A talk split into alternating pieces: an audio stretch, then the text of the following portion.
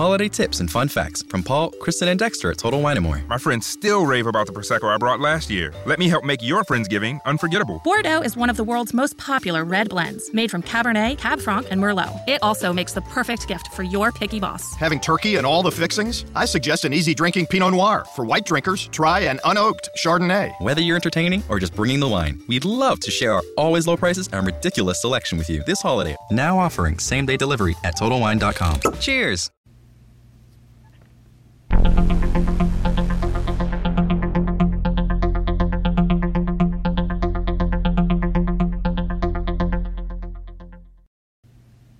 Good evening, everybody, and welcome to another edition on the Sports Exchange here on the South Florida Tribune Broadcasting Network. In studio, as always, is Lewis Eddie Weiss. Lewis, welcome back. Well, what's going on, Scott? All right, well, Lewis, you're back in the house, and we're leading it off with Ryan Fantasy Football Skull Road. And Ryan, what you got? Well, um, we've got uh, we've got a few things. There's a lot of major injuries actually going on right now in terms of uh, in terms of the NFL. Uh, starting off with uh, David was sidelined to practice today, um, dealing with the back injury that he suffered in their last game. Uh, it, this is something to monitor for your fantasy uh, for your fantasy lineups. Um, if Chase Edmonds is available um, to to pick up on seeing you are struggling at running back and can't afford to um, to have David Johnson sit out, I would suggest going and getting Chase Edmonds off of the free agent wire. It's available um, to be your back in case Johnson is unable to go on Sunday. Uh, Edmonds uh, performed very admirably. I want to say he 13, 14 carries, 60 plus yards um, in their last game after Johnson sat for a little bit. Um, and this is they're going up against a defense in Atlanta that can't really stop anything. Um, pretty much uh, all offense, or rushing or passing. Uh, it's you know basically go uh, and a defense like water through a sieve. So for the most part, um, as if Johnson doesn't is not able to go, Evans should put up um, very very vital fantasy numbers for this week. Okay, sounds good. All right, so you talked about Davante Adams likely not playing on Monday night. So a couple questions. If by chance he gets activated, do you put Aaron Rodgers in? And if he doesn't get activated, do you put Matthew Stafford in if you have both quarterbacks? Uh, I would right now. I would lean towards Stafford. I know that may be heresy for you know to some people that have played fantasy football for a long time, but the fact that they're just not using Aaron Rodgers in the offense, um, that that really they're using him almost as a decoy and and and doing everything through the running game through Aaron Jones. Um, if Davante Adams does not play, he really is, does not have a target that he can that he can trust. Uh, Marquez Valdes Scantling has been less than less than hoped for with Adams out. Um, he's performed pretty well when Adams is in because it draws the top top coverage and allows uh, Scantling to you know do his do his work against the number two or number three corner. That's not the case if Adams is out. He's probably going to get the number one the number one guy. So uh, I think that uh, Scantling is is not uh, is not fantasy viable this week if Adams is out. Geronimo Allison maybe as a deep deep flex play, but that's about it. And so uh, if Davante Adams is out, which today he was in street clothes and didn't even bother stretching at practice. Um, as of right now, I, the only fantasy option that I would want in this game is possibly the Green Bay defense and uh, and Aaron Jones. And then you're saying sit Rodgers in that scenario. Now, if he's healthy, Adams, do you put Rodgers in? Or you, do you feel that I Stafford is a better if bet? If he's going to play, I think that, that Aaron Rodgers will actually target him. So yes. Okay. So if Adams is in, you take Rodgers. If he's out, you go Stafford, right? I'd probably go Stafford. Okay, let's talk about O.J. Howard. You say his time is coming according to Byron Leftwich? According who's the offensive coordinator, he has stated that the time is coming for um, for OJ Howard to be utilized in the offense. This comes, you know, just days after or a day or two after uh, Jameis Winston himself has said that they need to make a a, a joint effort um, as a team and as an offense to get Mike Evans more involved. The problem is that Jameis Winston is a one-look quarterback. Not necessarily that he doesn't really go through progressions, but he is a one-look as in he finds one guy that he's going to throw to over and over and over again. You know, you look at uh, you look at what um, Chris Godwin has done this season. Right now, he is the number one wide receiver in fantasy football in terms of fantasy points scored. Um, he leads the league in touchdowns. Jameis Winston is looking his way. The one down game that Chris Godwin had was the game that uh, Mike Evans went for, what was it? It was like, you know, 10, 11, 9, 10 catches or something for, you know, 180 yards and three touchdowns. So Winston has to learn to, to target more people in a game, and I think that would help everyone involved. Okay. Now you say AJ Green may be back soon. Uh, AJ Green actually practiced, actually had um, pads and a helmet on today in practice. So he actually um, he actually practiced in a limited capacity today. Uh, Zac Taylor stated that um, it's not likely that it's going to happen this week, but there is a possibility that AJ Green could be ready next week in week seven. I personally think that it would be close to week eight or week nine, just with how little he has done so far in the offense. Um, really, this is his first real practice practice since July. And so, while AJ Green is an absolute monster when he's healthy, this is a completely different offensive system that he's going to be working in. So, I think that it may be, it may not be next week. I would, I would more look towards week eight or nine. Okay, now Zac Taylor also indicated that Green is not going to be traded either. Yeah, that's uh, for me. I think that's more along the lines of coach speak. Um, I think that if the right offer comes around, they would trade him. Um, mm-hmm. Just saying, we are not going to trade a guy when he. I believe he's coming up. He may be coming up on a on a on a on a contract year. I can't remember. I can't remember the exact details of his contract, but um, you know, I think if the right offer comes, they trade him. If the right offer comes for just about anyone, for just about any team, they're going to trade just about any player. Okay. All right, let's talk about Jalen Ramsey's return. Will that make a difference to the Jacksonville Jaguars against the New Orleans Saints? I think it could make a little bit of a difference, um, especially considering the um, you know the the fact that Thomas. Oh, just a second.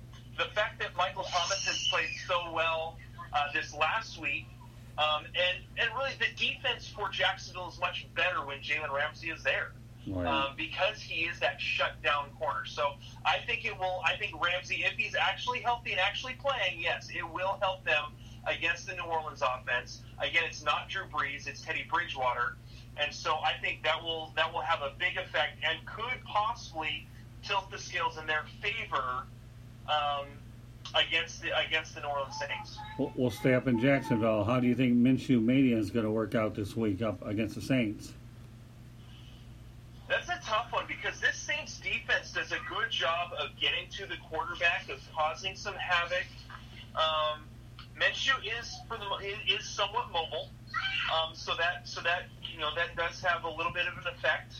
Um, but he, I mean, he has a good arm. He's able to read through progressions. You know, coming up through Mike Leach's system in Washington State in a very pass-happy offense, he knows how to work through progressions. He was he wasn't a, ever really a, a one-look wonder kind of a guy. So um, really, it's it's all going to depend on how well um, Fournette is able to run the ball, right. to pull the defense, you know, to, to keep the linebackers close and to open up some some passing lanes for him. Okay, one other note. I know we're going to have some fun with the uh, Dolphins and the Redskins. Okay, Todd Gurley's Week Six status is unclear due to a quad injury. What else do you know about that? Uh, as of right now, he has not practiced. He did not practice today. If he practices tomorrow, being Friday, that opens up the, the possibility of him still playing. Um, I think that it's it's likely that they can hold him out. Um, again, it's it all depends on what the practice report is for tomorrow. So, if if he does practice tomorrow, um, I think that uh, I think that he will be good to go. If not, Malcolm Brown is most likely on waivers or on the free agent list in, in leagues, and so he is definitely a guy that you'd want to pick up, um, you know, to help to help fill that hole. Okay, Lewis, you're going to get involved with this one. Okay, you ready? Let's go. All right, let's talk about the Miami Dolphins and the Washington Redskins. Since we all love bowl games, every one of us gets an opportunity to uh, come up with one, and we're going to lead it off with Lewis Adio Weiss. What will be the bowl game over at Hard Rock Stadium between the Dolphins and the Redskins? I mean, I called it the Bowel Bowl because it's going to be kind of a duty kind of game, for lack of a better word. It's going to be pretty ugly. I mean, the last time these two teams met, the Dolphins did beat the Redskins in a very low scoring 17 to 10 game, but that was four years ago, Scott and Ryan. So it's been a while since they've met. But I mean, these two teams are bad right now. Combined records of 0 and 9. Josh Rosen has not been good yeah, the quarterback situation isn't any better over there in Washington. So I mean, I don't know. I mean, the Bowel Bowl sounds pretty good because it's going to be pretty crappy, no pun intended. Well, no, there was a pun intended. So if you're going to go that far, yeah, if yeah. you're going to go that far, then Lewis, why don't you give us a score? I mean, I'm going to say, I mean, NFL.com has 21-17. I don't even know if it if he, either team gets to 20, but you know what? I'll say, you know what? 23-20. How about that? It's going to be a close game. For who? It's going to be Washington winning this game. I don't know. I just don't see Miami coming out with a win, even though they're at home. All right, Ryan, you're up next. What do you think, buddy? Uh, I, for me, this is definitely the toilet bowl. I think that this. I think that you know, looking at, at what's been interesting is looking at fantasy projections for teams, um, especially in terms of defenses for this week. Um, the, both the Washington and Miami defenses were ranked somewhat high in terms of um, the possibility of points scored for the defense, which makes absolutely no sense to me because I think that both of these defenses are so bad that this could actually end up being a high scoring game. Um, just because of how bad the defense are. Both, I mean, both sides of the ball, both teams are struggling big time. But I think that this could either be a really low scoring game where the defenses actually get something going, or this could be a really high scoring game and uh, and just you know, or it could just be a complete mess. I don't know. Uh, I think for me, I definitely see Washington coming out on top. I could see this as a you know as a 27-24 type of game where uh, where um, where Washington comes out on top. Well, that leaves me. All right, since we know that ne- neither of these two teams are going to the Super Bowl, we'll just call it the Stupor Bowl. Okay, we'll go to the Super Bowl, and yeah, I, I'm with you, Ryan. I think the Redskins come away with a 28 to 20 win. Uh, obviously, we know that uh, uh, field goals and extra points are missed, and maybe there's a two point conversion along the way. So we got the Super Bowl. We have what do you what do you say again, buddy? You called it the toilet bowl. I called it the toilet bowl. And you had the bowel bowl. I mean, right. yeah, you have so, pretty bad teams going up against each other. So everybody out there, we have three different bowl games uh, for our. Uh, if you're looking for a negative bowl game, all three of us have identified one. Let's talk about the Thursday night game since we are broadcasting on a Thursday night. Okay, uh, we have the Giants against the New England Patriots. No, not the Super Bowl because we know the Giants have made out pretty well. But now the question is, is how bad will the damage be? We'll lead off with you, Ryan. This is going to be a horrible game, um, and and I don't think honestly in terms of in terms of fantasy production all around, not just for the Giants, but I think it could be a a, a bit of a bad game for the uh, for New England as well in terms of fantasy production. I still think that New England comes out with the win. That's not in question for me. But um, you know, you've got a really, you know, you've got bad weather uh, up in New England. I, I have not seen the absolute latest weather report, as in like in, in the last hour. But last time I saw it, they were still expecting rain and and gusts of wind up to 30 miles an hour in Gillette Stadium. Uh, that does not make for good passing. That does not make for, for being able to hold on to the ball in the running game.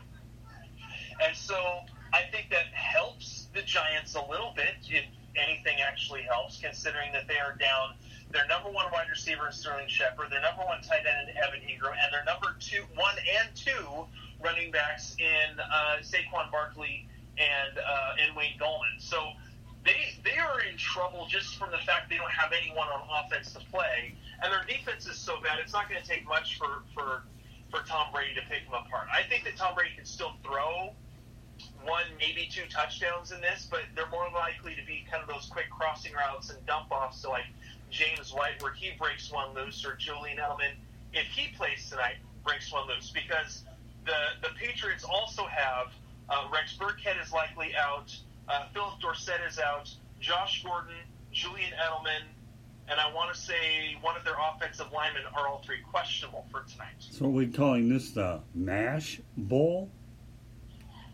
This is more of a, oh, this just, this one doesn't, this is more of a, a, a, bad weather bowl that I don't want really anything to do with. I originally had Josh Gordon for this game.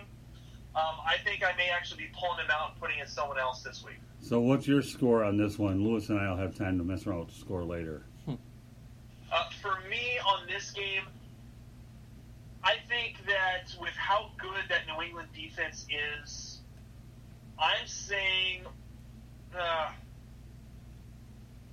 I'll, I'll be a little optimistic for the Giants. and I'll say that they lose uh, 24 to uh, seven, uh, 24 to 10. What about you? I'll let you say yours now. Um, I'm not being that generous. I mean, I'm gonna say like 35 to like 10. I think I think Brady's gonna have a big game. I mean, I'm reading it right here. This is the largest differential in wins between us two starting quarterbacks in NFL history. Brady's 212 wins to Daniel Jones's two, the largest such mark in NFL history. I know experience and you know tenure plays into that, but I don't know. I mean, last time they played, it was a 17 to 12 game. I don't know. I mean, just with how bad the Giants are now, and I understand Jones looks to be promising moving forward, but I just don't want to question Brady, who's 11 and one in th- on Thursday Night Football in his career. He's pretty much put up an MVP caliber season in his time in football. I think it's going to be a massacre tonight. All right. Well, you know what? I'll concur with uh, Lewis, but I'll go thirty-three to three. Ooh, wow, limiting him to just a field goal. Thirty-three to three. Yeah, you talked about defensive game again. These are predictions. We're not uh, nothing's et- etched in stone. Listen, when the time comes, we get all this stuff right. We'll all be rich. All, Right. you, all you guys, right? And Ryan, I'm being generous there because the Patriots are averaging, they've allowed 34 points through their first five games this year. That's a little under seven points a game. So the fact that I'm even saying that Daniel Jones may even either throw a touchdown or if he uses his legs and runs one in, I'm being a little generous there. But again, we'll see what happens. This game's about to start right now. So Yeah, I understand. Again, I'm, I'm going with the fact that with the weather, I, do, I think that it may it may slow down New England just a little bit. Um, and again, being generous with the Giants, possibly getting to ten points. Again, I think that's more of a, a you know someone gets loose because you know the defense falls falls with the uh, um, with the weather being what it is. All right. Any other thing you want to add before we bring on UK? Uh, I think that's it. I think that's all I got. All right. Well, that's plenty up for us. All right, uh, Ryan. We'll uh, we'll uh, get it rolling next week. Candy and I will be up in Jacksonville against the uh, with the Jaguars and the Saints. We'll give you our takes on that. Anything you want to add before he goes? that's it, Ryan. I mean, good talking to you. Always fun to hear your fantasy takes. All right, Ryan. You go ahead and take care of business with the kids, and we'll and we we got a assembly line of guests rolling, and we're just getting this program started. Once again, the, All right. The sports As always, it's, uh, it's fun to be on with you guys. Oh, we love having you, Ryan. Thank Awesome, you, man. thank you very much, and we'll definitely be in touch. Have a great football weekend, Ryan. You too. All right. All right, take Good- care. Good night. Uh, all right. So, what are your thoughts right now about uh, what we're what we've seen so far? Are you because of him? Okay. Uh, do you plan to make any uh, changes to your lineup? No, I mean I don't have anybody going in either of those games. I don't believe I have anybody on the uh, Patriots or the Giants. But you know, and none of the names that were mentioned. You know, AJ Green's not on my team. He hasn't even played this year, and I've heard a lot of people say his numbers are declining. And if they're gonna trade him, and I've read Zac Taylor's comments that there's no way, no way they're gonna trade him right now. I'd argue that he needs to play a couple of games to establish some value because if you're not on the field, that's really going to diminish for a Bengals team that's 0 5 and they have a quarterback in Andy Dalton who's a lot older. You're going to want to have to trade and get at least maybe a second round pick for AJ Green, given the fact that he has been in the league for nearly a decade now. He's not the same player he once was, though. you know, numbers like his completion, his catch percentage is actually relatively solid. You know, I think give him a couple games to play, get his feet wet, give him to be healthy, and I think that'll benefit the Bengals if they were to trade him moving forward.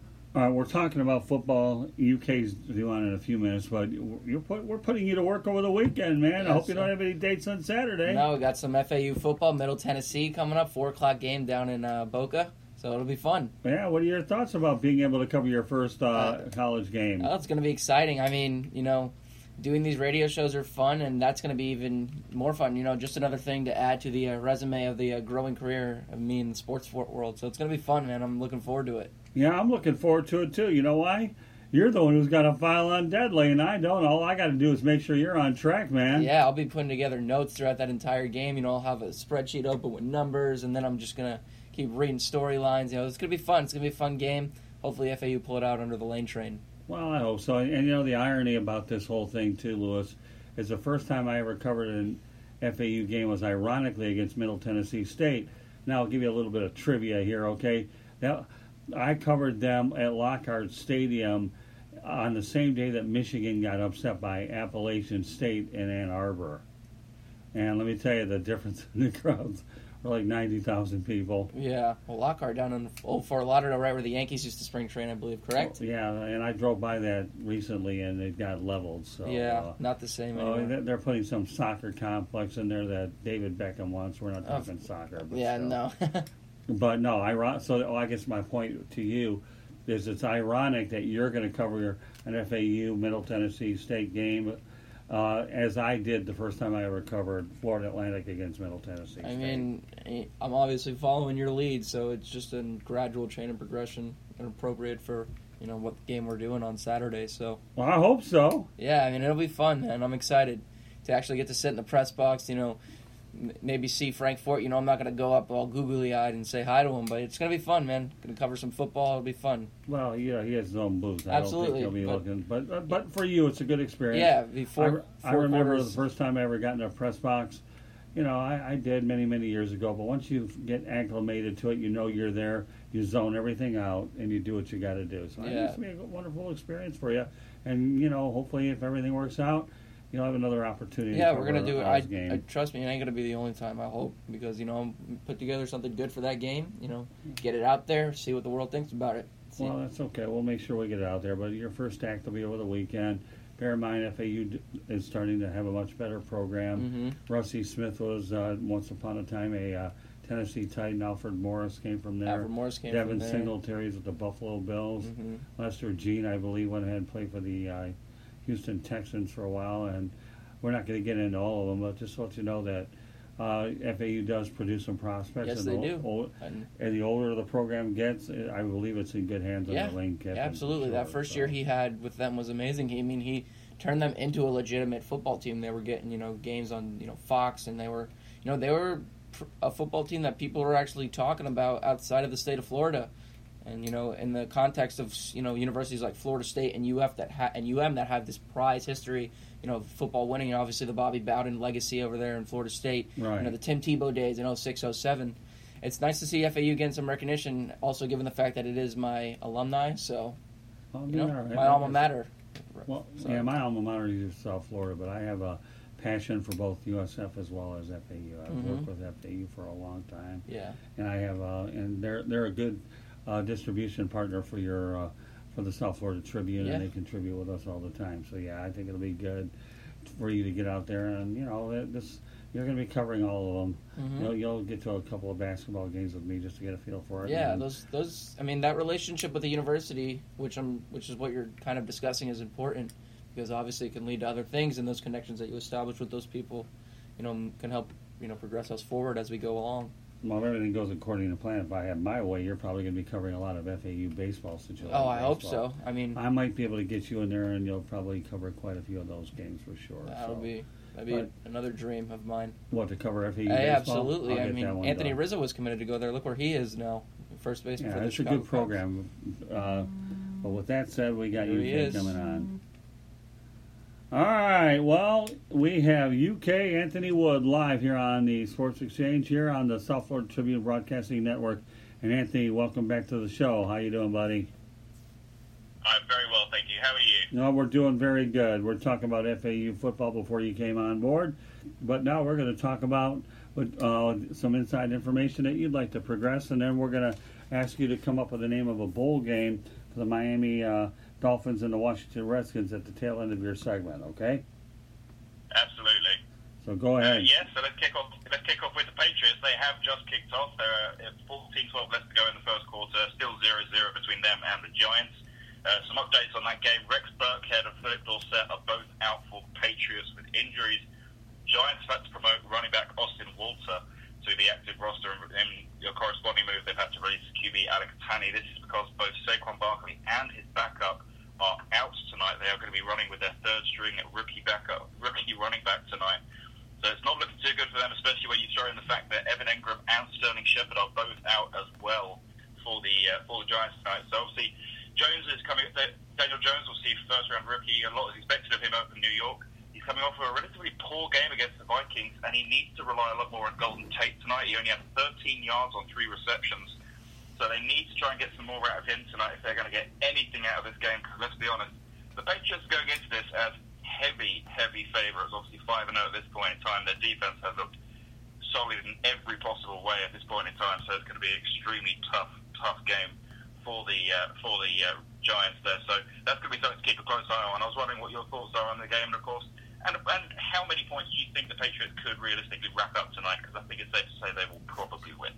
Well, you know, I told uh, Ryan Skillroot before you came on. I thought it was thirty-three to three. I think that the Patriots are going to annihilate the Giants. Your inclement weather is part of the forecast, so I'll stick with that. Go ahead. What do you want? I I gave him a forecast of about thirty-five to ten. You know, and that's being generous considering how good the Patriots defense has been this year. They've allowed just 34 points in the first five games of the season, you know, less than seven points a game. But I think Daniel Jones, given the fact that he's a dual threat, I think he's maybe either going to reach Golden Tate for one in the in the end zone, or maybe he'll use his legs and do what he's done already three times this year and run one in himself. So I mean, I'm being a little generous, but again, I don't expect the Giants to do much in this game. I think it's going to be a blowout, as all three of us can, can kind of concur on. I mean, it's going to be an ugly game, and I mean, Brady's just going to put up another Thursday night, you know, gem in a career that's already been, you know, full of gems with all the accolades that we can list. But yeah, tonight's going to be ugly, man. 35-10, I'm calling it. What about you, I'm Anthony? I'm going to go ahead and say 30, I'm going to go ahead and say 32-6. But again, something that again weighs against Daniel Jones here is that Brady at this point in his career is still 11 and 0 against rookie QBs, which is a ridiculous stat. But I think that says it all, doesn't it, about the stability of that, that Patriots organization and their consistency since the Belichick Brady era really kicked off. So I think it's fair to say we know which way it's going to go tonight. It's just a case of how many points they can actually put up on the board. Well, all, all three of us seem to think it's over 30. So 32, 33, what did you say? 35 to 10. Right, so we're yeah. in the 30s. So, And I like 33 to 3 because 33 is my lucky number. And then why not tack on another three and it keeps it within the ballpark. It's not like one of those things where we're talking about a previous Super Bowl matchup that was close that the Giants eked out. This is a much different situation. Two different teams now. altogether. Yeah. Well, Giants, two Well, different they've teams. got in they've that got team. almost four minutes off the clock, and it's it's, it's they're currently scoreless, but uh, first and ten out of the Giants, 18. So the Patriots are in control. Okay, well, that's okay. Let's keep control over the next comp- topic, and that's AJ Green trade. Okay, give us your take Yeah, on it, so we- and then I'll tell you what I think and what Lewis does. Yeah, we, we've we've spoken about this briefly before about the uh, potential for AJ Green, obviously the star receiver for the Cincinnati Bengals. Is he going to be traded? Is he not? There's a lot of uncertainty about the future of the Bengals themselves in Cincinnati as well. AJ Green has he's returned to training in a in a very limited fashion. He's still nowhere near ready to play yet. He has said, "I'm prepared for anything regarding a potential trade before the October 29th deadline." He said, "A trade's not going to change who I am. I'm still going to play. I'm still going to be AJ." But he did tell the team's website recently, "I want the team records. I want more Pro Bowls. I want all that. So when I leave here, there's going to be a stand." And, and he was talking about being compared to Fitzgerald, and he appreciates that the one team mentality of some players. And I, I don't necessarily get the vibe from him that he is desperate to leave at this point in time, but you, you certainly couldn't criticise him for thinking about it, if we're being honest, if you consider quite how poor the Bengals have been consistently the last few years. So it's, it's an interesting situation. They could still trade him. I don't necessarily see that happening this year, personally. Um, but I certainly wouldn't say it's, it's out of the realm of possibility at this point in time. There's no real rumours going on at this point in time as to potential destinations, so it's gone quite quiet. Well, as I mentioned, uh, Ryan Zac Taylor said he's not being traded. So I mean, that's what the coach is saying. What the front office is another story. But if the coach doesn't feel that he should be traded, I'm sure his opinion does matter this early in the game at the, this particular point. But that situation is an outright mess. If we've talked about it before, so. All right, so uh, what, give me an update on Patrick Mahomes. Yes, absolutely. Uh, ahead of their uh, long, long-awaited matchup against the Texans, it could be a real shootout, sort of a battle of the fittest there. I mean, look at those two QBs. They're two of the best young QBs in the league, if not the two best young QBs. It's going to be an unbelievable game if all goes plan. And Mahomes has said his ankle feels good, but it's not perfect. He has returned to practice, to my knowledge. But they have two offensive linemen, both starting linemen, to my knowledge, again on the uh, did not participate list yesterday. Also, Sammy Watkins was listed as did not participate. LeSean McCoy and Tyreek Hill are both limited.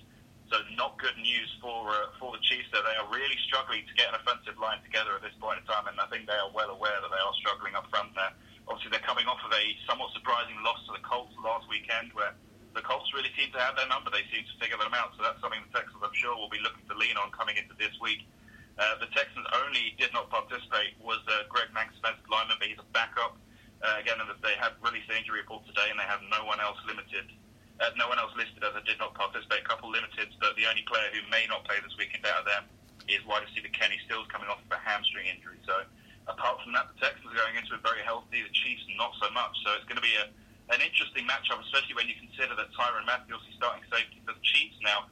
He was a Texan last year. He said said earlier today that he feels he knows the head coach there well. He knows he's going to target him early on, and he, he's confident going into this game. He was asked whether or not this is a strange situation for him, and he, he was very simple and sort of straight faced when he basically said, "I was there a year. It's not like I was there three or four. So I certainly, I certainly wasn't getting any uh, inkling of any sentimental values for this game for uh, Tyrann Mathieu there. But it's going to be an interesting game this weekend, and I'm hoping it'll be a somewhat of a repeat of the 2017 game between the Texans and the Seahawks when we saw Russell Wilson and Deshaun Watson just go all guns a blazing. I'm hoping we'll get something like that, but it all depends, I think, on, on how these two offensive lines can keep their keep their line, keep their uh, QBs upright. I would think that Tyrann Mathieu uh, wants to go ahead and get a little bit of payback for the uh, Texans for letting him go, uh, as well as the Cardinals. So, uh, you know, there's always an incentive when a p- player faces his old team, don't you think? Mm-hmm. I totally agree. You would imagine so, yes. I mean, the Texans were keen to keep him. They did offer him some uh, deal, but at the end of the day, the, the, the uh, Chiefs just out out dealt the Texans, and the Texans at the time had Brian Gaine as GM, who was a very hesitant general manager, very hesitant in particular when it came to uh, releasing pocket change. So it doesn't really surprise me that he didn't end up signing with the Texans. But so I don't, I don't really feel personally, I don't feel that he can have much in the way of bad blood between him and the Texans. But again, he was only there a year, so clearly he doesn't seem to feel too much there. All right, so here, that's the question of the day. Okay, Lewis and I have been through it. Now you get to do it. Uh, the Miami Dolphins against the Washington Redskins. Find me the name of a bowl game that describes this contest. I saw a fantastic graphic the other day on social media, and it was simply described as the Tank Bowl, and I love that. I love that, and I think that's perfect because let's be honest, they are both they're both looking to lose this so they can get the top pick next year. I think that's the way we're going at this point. Wow. These teams are, are in a terrible position right now, and I think the Tank Bowl is the, definitely the one I'm going to stick with. You're sticking with it, and everybody else. Can you come up with something different anyway? Since since everybody's using social media, you got to come up with something original. I'll give you a second choice, but we'll still keep with your, your first one. Uh, let me think. If yeah, you need to think a little there, don't you? that's, that's a tough pick. Should we just call it the Tua Bowl? The what? what? The Tua, I I'll like take that, that one. one. Yeah, tank no, for Tua. I'll take that one. Okay, you're fine. All right. So, all right, that's okay. It's original. We're looking something different. You gave it to us. So, all right. So let's. Uh, t- since they're having a game out in London this week, okay. You got the Buccaneers and the uh, Panthers. What are your homies going to say about this one? And what do you expect out of that game? I'm very excited for this game simply because I'm looking forward to seeing what uh, what Christian McCaffrey can do. I mean, he has been unbelievable these last couple of weeks. Had over 200 yards again last week. Yes, he's. Uh, I know he's a bit banged up because they're leaning on him so much, but I'm sure he's going to absolutely maybe ball out in London. It's going to be a fantastic game. I mean, last week went so well from London's point of view. The, the, the stadium was fantastic. There were no issues at all. So I'm really looking forward to this. I think it's going to be very entertaining watching uh, Dominican Sue up against up against Christian McCaffrey there, and I'm hoping for a good matchup. But overall, I'm still going to say that the Panthers are going into it as the favourites. Personally, I'm still not convinced by the Bucks 100. percent uh, I'm far more convinced by uh, by the Panthers and Kyle Allen. To be honest, he's been a big surprise for me so far. I doubted him coming in, but he's not been bad at all. So I'm going to go for Kyle Allen in this one. All right. Well, since you're not going to be on the show before Tuesday, you get a crack at the Monday night game. You got the Detroit Lions and the Green Bay Packers. What's your take on this one, UK?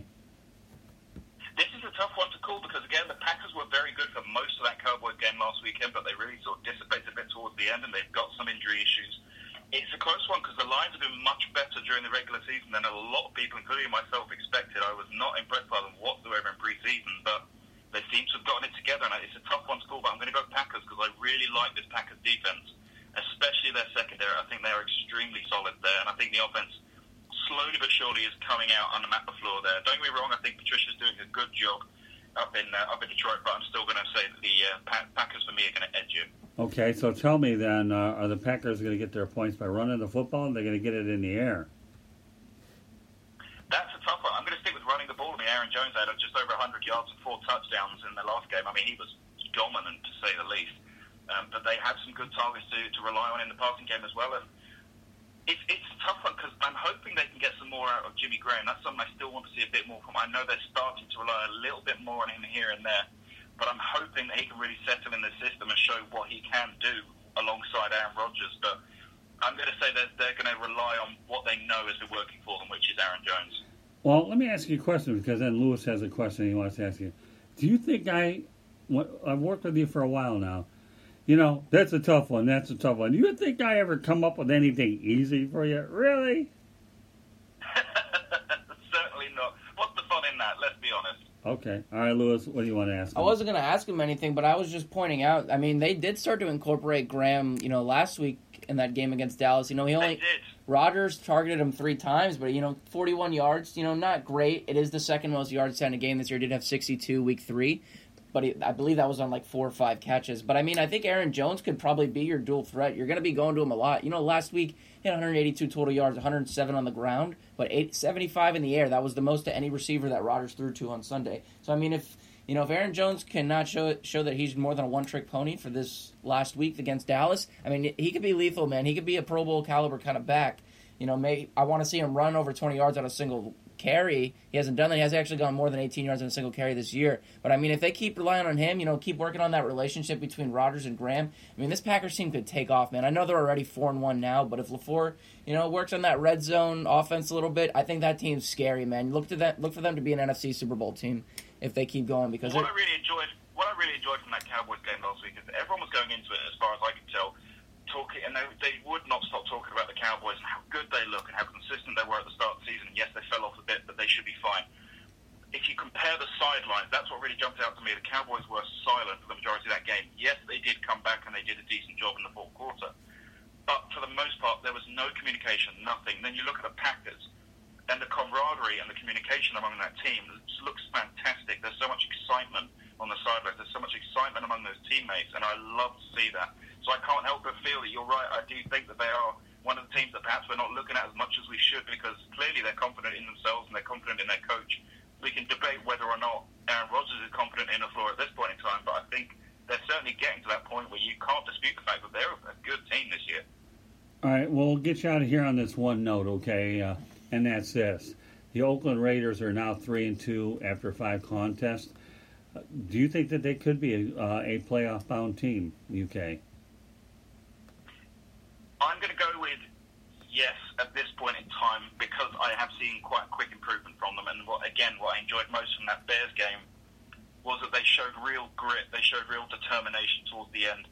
I still want to see a bit more production from them on offense, not just Josh Jacobs. I want to see more from Derek Carr and their receivers. I'd like to see them get Keelan Doss involved a little bit more because I'm still not 100% convinced by this receiver core as it is now. But I do think how they're playing now, if they can keep improving at the rate they are now, they've got a decent chance of getting in at least as a wild card. I don't necessarily think they're going to win their division, but I think they've got a shot at a wild card spot if they can keep improving at this rate, and that is the key. And something that's going to be interesting, I think, to keep an eye on with regards to the Raiders over the coming weeks is do they end up bringing in Jay Gruden? I saw that rumored online that with him now going in uh, out of Washington, are they going to bring his brother going to bring him in there? And that will be something to keep an eye out for. And, and if he does, what sort of effect that would have on, on the offense? Yeah, I mean, I'd like to see the Raiders get to the playoffs as far as they can, knowing it's their final year in Oakland for sure. So, if you, if there's a storyline, I'd like to see that would certainly be one. Uh, any uh, other game before I let you go uh, that you'd be paying attention to the most? We got like two minutes to go.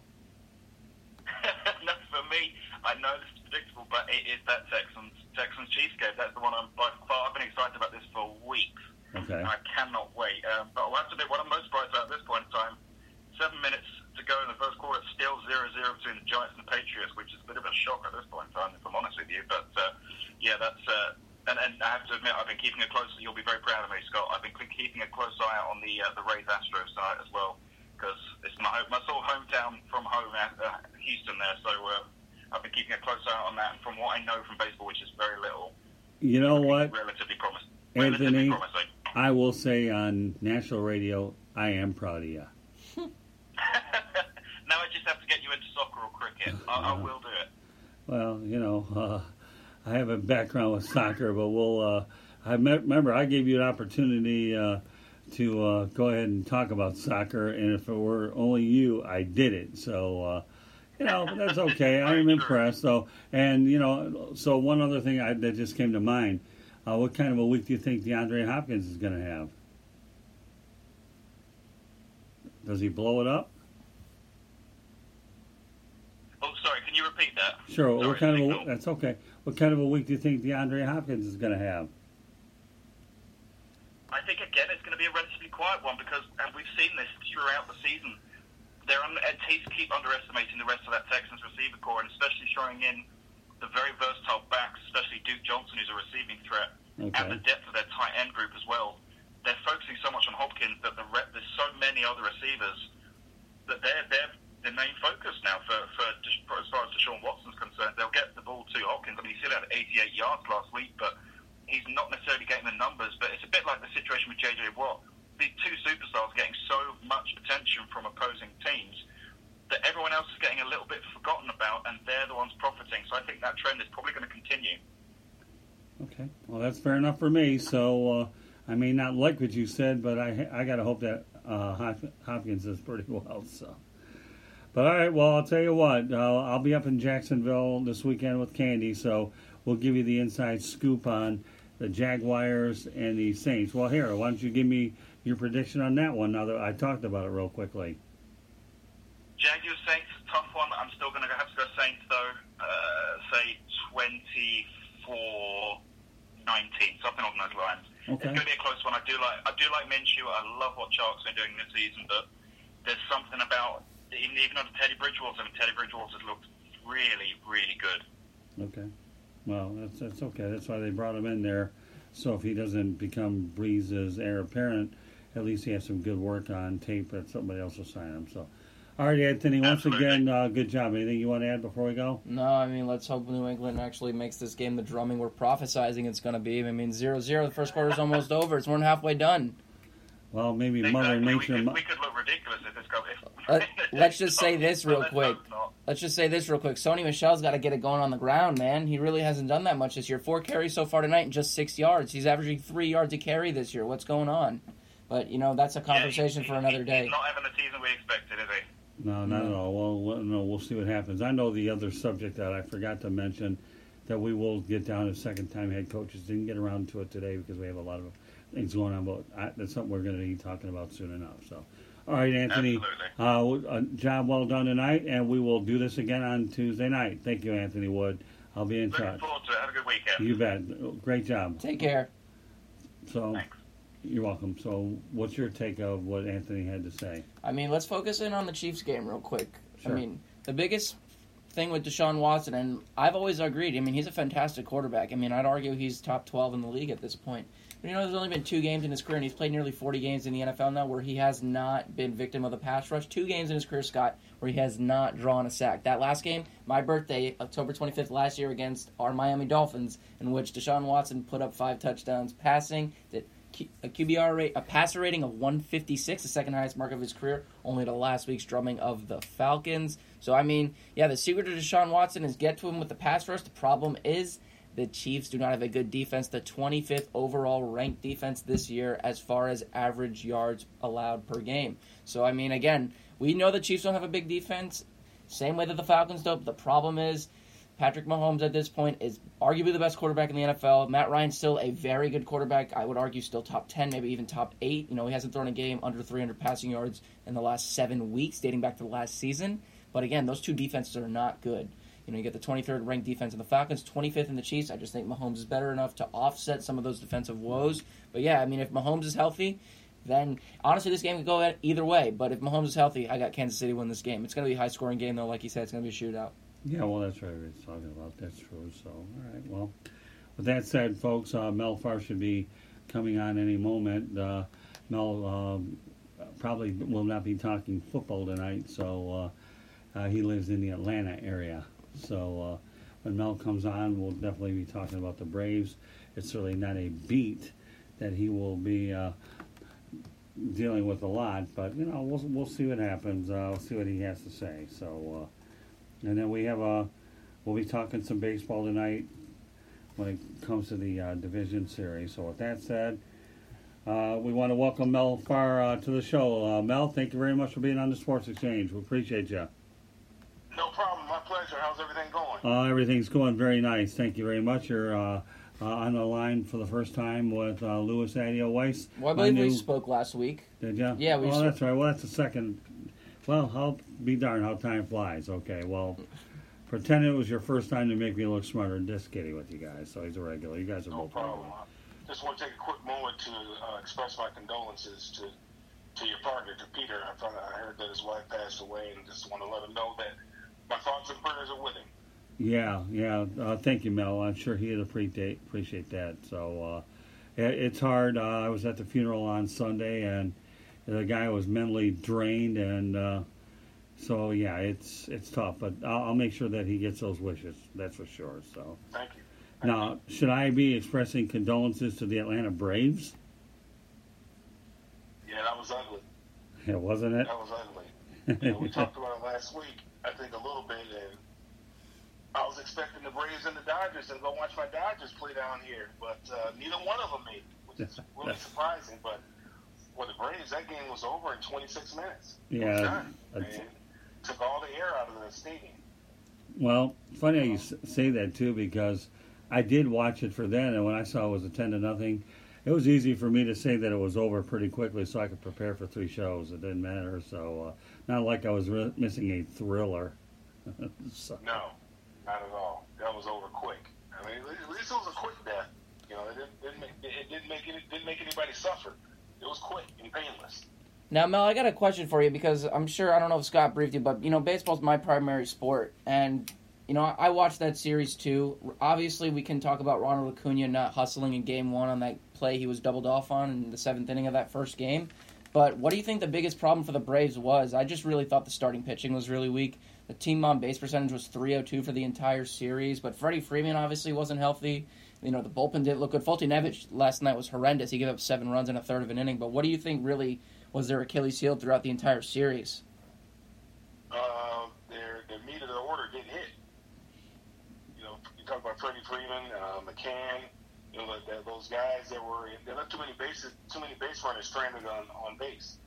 That, that meat of the order, that, that four, five, six part of the order wasn't hitting didn't bring in any runs. You can't leave guys stranded like that. I mean, runs are a premium uh, when you when you're talking about, especially when you when you get into the playoffs. You know, advancing the runners, and when you get a runner on base, you got to bring them home somehow, some way. And that the, the heart of the order was was not very good throughout the series. I can't remember exactly what the batting average was, but I, I want to say it was in the 190s. 225 total. Total team batting average of 225 for the entire no, no, season. I'm talking about for that for that part of the batting order was only like 181, something like that. So when when you're batting like that, you're not getting those guys in. It's, uh, it makes it very difficult. But you know, they had chances, and anytime you get to a single game elimination, you just never know, and you never want to get into a situation where you have a single game elimination. And they had an opportunity in, in game four and you know, sometimes when you when you know you have that extra game, you're like, okay, well, no big deal. We'll just get them the next time. That's not how it works. You know, those guys are, you know, they, they go get a paycheck too every week, and those coaches, those managers over there, they're getting a paycheck as well. And anything can happen on one given day. That's why you never want to go down to a deciding game if you can help it. And I'm gonna I'm gonna post a quandary here, Mel, and let me know if you agree with me. I think on paper we can argue that the Atlanta Braves are the better team in this in in this series between them and the Cardinals. I mean, you, obviously you have the studs in Acuna and Albies who are locked up for long term extensions. You have the young pitching and Max Fried and Sean Newcomb and those and those likes, you know, and Foltynewicz, former Houston Astro, Shane Greene, who they recently acquired, Luke Jackson, you know, Dallas Keuchel, who came in and gave them a big boost in the second half of the season. But what the Cardinals did is what is what they've always done is they played with heart. Look at Yadier Molina. Look at the veteran Adam Wainwright, 37 year old Adam Wainwright. Who knows if he's going to pitch in the league again this year, considering his age, his injury history, and the fact that you know he's he may be retiring after this season after a, a, tremendous career. And on retirement, you know, Brian McCann hung it up after the game last night. I'm sure both of you guys saw that. But I just think Right. St. Louis willed themselves to win this series the same way they did in 2011 when Wainwright went down with Tommy John surgery. And we're wondering at the outset of spring training, Scott and Mel, what's going to happen? What are the Cardinals going to do? Their best pitcher, you know, arguably at that time, maybe the third best pitcher in baseball to Clayton Kershaw and Adam Wainwright. They willed themselves. Chris Carpenter, they win the World Series. The ERA for the Cardinals in this series collectively 260 for the Braves, almost 5, 473. Right. That you're not going to win playoff series with that. This isn't the 2004 Red Sox. Well, again, though, the one thing that can't be lost sight is we're talking baseball, okay? We're not talking some of the other sports. A lot of times when you have the other sports, that decisive game really does matter at home. Not so with baseball, though, because, you know, unlike the NBA, the NHL, and maybe even football, you don't have that one guy that can really dominate on a consistent basis as much as you would when you when you have nine guys versus five at a time. You know, for you know hockey, your superstars. So it becomes more of a psychological chess match amongst the managers, and and statistics are magnified a lot more, which is your forte, anyways. So, but yeah, you know what I mean, Mel. So I mean, you don't have that one glaring superstar that's going to carry you on his uh, team. I mean, if you had a pitcher that carries you on his team, he's only going to pitch once every four or five days, anyways. Right, right, right. But you know that's one win that you can count on. You know Right. that you can count on that guy, and then you know sometimes they might squeeze him in in a seven-game series. You might get him in there three times, and then you, you know if you need him, he might come in there and do some relief work. But at least you know you got that horse that you can depend on. That you know that every time he Right. goes out there, you can count it as a W because he's throwing BBs. So that makes it real tough, and that's, Right. that's the thing. You know, some teams are built with pitching, great pitching. Other teams like the Yankees, they've always had great hitting and you know, you know, some, some a little bit of pitching, maybe you know, uh, you know, a closer or something like that. But as far as starting pitching, it was a little suspect. So when I, most times when you see great pitching against great hitting, usually great pitching wins out. And Scott, you touched on a good point there earlier where you said that managing in the playoffs is a totally different animal. Right. And I give Mike Shildt a ton of credit for what he did in the series. The way that he maneuvered his bullpen, you know, getting Andrew Miller, who was a lights out for the Indians in 2016, lights out for the Orioles in 2014. Same thing with the Red Sox in the playoffs in 2013. He managed his pitching very well, for the exception of Carlos Martinez, who wasn't relatively good in the series. We saw the home run he gave it to Acuna, then coming back in Game Three and doing it again. But I think you'd agree that managing in the postseason, and Scott with me were discussing this before the show, is a lot different than you would manage in the regular season because of how shortened and condensed these series are. Absolutely, and every every every at bat is critical, and so there's a chess match going on constantly with these managers as far as trying to get favorable matchups Right. against pitching or against hitters, whatever whichever one it may be, because every at bat counts. Because if you can get a guy on base and you get that guy moved over and get him in scoring position, you can get a guy at the plate and bring that guy around. That just gives you the better, the best chance, or, or, or a better chance to win and succeed in in the series. So yeah, everything is magnified in the playoffs. That's why I like watching the playoffs in baseball. The regular season because it's so long and drawn out. I mean, the team can go on a 20 game, 20 game losing streak and still make the playoffs. Yeah, right. You know, we don't have that. We don't have that in football. No, that's You, know, true. you don't have that in football. But a team can do that. They can go on 10, 15 games, you know, losing streak and still make the playoffs. But the playoffs is where it counts. That, that, that's where you earn your money. And you know, there were some questionable management decisions yesterday. You know, particularly when you look at the Dodger game, there's some, you know, you know, people have a lot of questions about why they brought in Clayton Kershaw at that particular time instead of going to, you know, Jansen if you needed just six outs. and then you're advancing to the to the championship series. Right, we got like four minutes to go. Lewis, you had one. Yeah, one no, mention? and I mean I can talk all day about Kershaw, but I'm not going to even delve into that right now. But if we were to, you know, sum up this Cardinals Braves series, and I thought honestly this was the best series of the four that we saw. What are two storylines you could draw from it? And I'm going to pose my two right now. Well, I guess three. Ronald Acuna Jr. solidified himself as a star. I mean, this guy was a great player. He almost went 40 40 in the regular season. The numbers offensively were off the charts. The OPS was nearly 1,500 in this series. But then again, you know, he's got those mental bursts on the base pass. But another thing I'm going to note Jack Flaherty. Make it, you know, stamp that name right now. Remember it, Scott. Remember it, Mel. This guy is going to win a Cy Young Award someday. A 0.91 ERA in the second half. He was terrific in the two games that he started in this series. And you know what? I think he's going to be their biggest weapon. If they're going to get to the World Series, they're going to have to rely on the right arm of Jack Flaherty and that lethal slider. Now, what I mean, what storyline stuck out to you guys, though? I guess I'll start with you, Mel. Well, I think that you know it, you have to learn how to win, and you know the Braves are a young team, and these are the growing pains that you go through getting to the next level. I think that you know they've gotten these got they've gotten this experience, and they'll be better for it. They're going to learn from it. I mean, if you look at any championship teams, most championship championship teams, it, it, it's a process to Right. get there. Oh yeah. Um, you know, like you know the Pistons back in you know when they're when they're when they were dominating, it was a process for them to beat the Celtics. It took time for them to beat the Celtics, but finally when they beat the Celtics, then they're able to repeat. So I think with the Braves, I think this is going to be obviously it hurts, it's painful for the Atlanta Braves fans, but I think it's going to help them. It's going to give help them build character, and the next time they find themselves in this situation, they'll figure out a way to win. Well, you know, Mel, you did something that most people really don't do. You got me to shut up on this one because I was thinking the Pistons, but you said it with about another minute and a half to go. You took the words right out of my mouth, and that doesn't happen too often, buddy. But yeah, it was a process. They they had to overcome their issues at the Boston Garden, and then of course they ultimately overtook the Celtics, and we all know what happened there. So yeah, you know what, Lewis, Mel Farr pretty much answered what my thoughts are there. For the Bra- Braves, it is a process. And yeah, and you know what? We did see that. Remember the Braves in the early '90s? They lost in '92 to the Blue Jays. Remember the Sid Bream game in '92 also. right? Yeah, I remember that. And So- then it wasn't until '95 that they won. Tom Right, Glavine so- eight shutout innings. Well, again, the word process is what it is, and Mel summarized it best. And I'm glad you brought the Pistons up because, you know, let's not forget that they made it to the finals three straight years in a row. Is what they did. They lost to the Lakers in seven, then they won two in a row after that. So, you know, and I covered those teams, so it was pretty interesting stuff. So, uh, any closing thoughts, Mel? No, actually, you know, I was just going to tell you when you when you said we are going to talk about baseball. It's funny. My dad always said baseball was a better sport. Believe it or not. Yeah.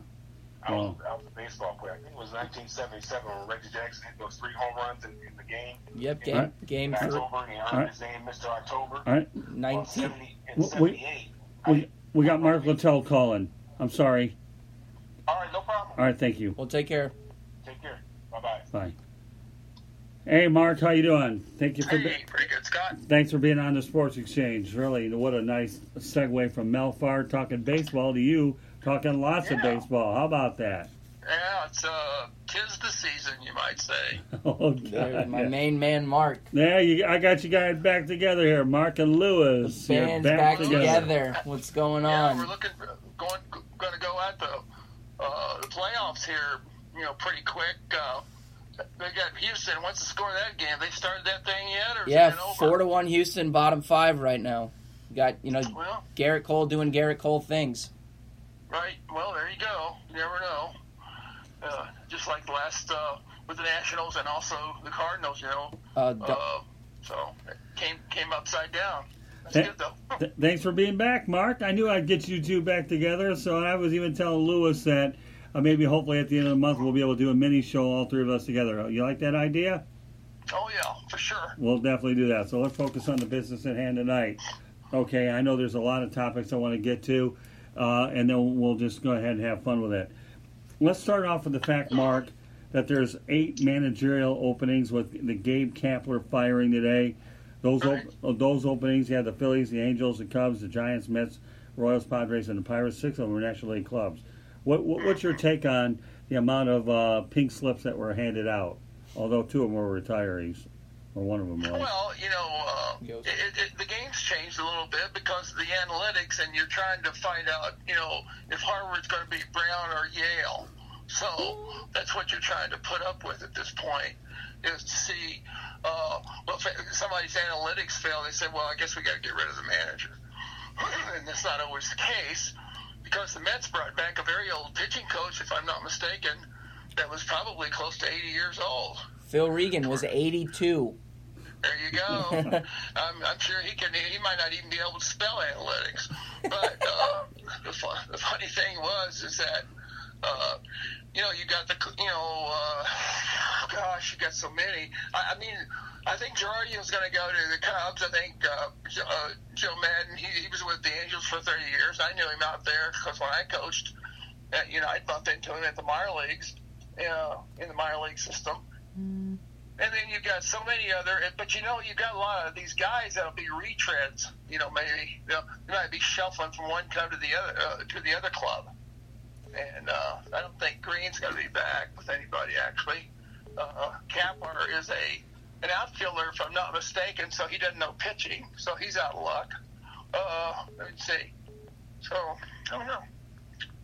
A lot of things. Now, Mark, on that idea of the managerial vacancies, I mean, I've heard about Maddon linked to the Angels for a while, and I would love to see Mike Trout playing under him because of obviously Maddon's pedigree at turning teams around. But we've seen that with guys like Showalter too, who, in my opinion, could be the best option for the Mets. But what do you hear about this idea of him possibly being a candidate for the Phillies job? He is a Pennsylvania native. I believe he grew up pretty close to where Citizens Bank Park currently is. I mean, could you imagine Bryce Harper playing under him and maybe he learned something from him? Well, yeah, but you know, Machado, uh, you know, was talking to him about you know, you know, look at uh, Buck Showalter for the Padres job, and uh, you know, he sure does talk like a redneck because I know Buck a little bit, and my brother, he, went to Mississippi State, I do know that, and uh, so he, he got a little redneck blood running in. Uh, Showalter, anyway. Yeah, no, Showalter, I've heard linked to the Padres as well. That's interesting though, but you know, do you do you think the hiring of Madden would have drastic implications on how you know game decisions were run with the Angels moving forward? Because we've heard about Brad Ausmus, even you know, understand he's an he's an Ivy League grad. I believe he went to Yale, if I'm not mistaken, or Duke. I'm not. Well, yeah, he's too smart. See. Absolutely, and I've always found him a little strange how he at some points embraced analytics and he wasn't too keen on them. But do you, how would you see Maddon's play style, um, managing style altering the way that the Angels play because we've seen earlier this year they did implement the opener, which the Rays have been using, and in fact they've actually brought Blake Snell out of the bullpen to pitch in this game after Glasnow threw a little bit more than three innings. But could you see Maddon really having a drastic effect on that Angels team, a team that's only been to the playoffs once since Mike Trout has been a player on that roster? Yeah, because uh, you know, Maddon just uh, is is just. Uh a plain old good, plain old guy. You know, he just, you know, let's play baseball. He's not somebody that's, uh, you know, worrying about another. Okay, we, we have to do this or we have to do this. I mean, anytime you say we have to do something, you're setting yourself up to fail. You know, he just he just says let's go out and get them and let the players play. That's that's what a lot of managers don't do sometimes. I know I played for you know Whitey. I bring Whitey up because well I was lucky, and he's a Hall of Fame manager. Not that that means anything, but you know, there's some people that should should be in the Hall of Fame, and some shouldn't. Uh, if you if you look if you know the people, but the funny th- thing is with uh, why did he just let you play? He, he let you play out there. If you didn't play, or if you know, and you always hustled around Whitey. Uh, if you were below grade, he well, he'd probably trade you or send you out somewhere. So you know, that's the deal. Bust your butt all the time. And, you know, Maddon expects the same thing. Absolutely. That, that's the thing about Maddon. You know, everybody says, well, he didn't do his job. Well, actually, it was the players that didn't do their job. It wasn't Maddon. You know, he didn't have the, he didn't have the, the, the right players at the right time for the, the run of the last six weeks, and it fell apart, and that's just the way it was. Oh, I totally agree. Considering the fact that, you know, I really, even at the outset of this season, if I'm not sure if you concur with me, but their starting rotation was a lot older.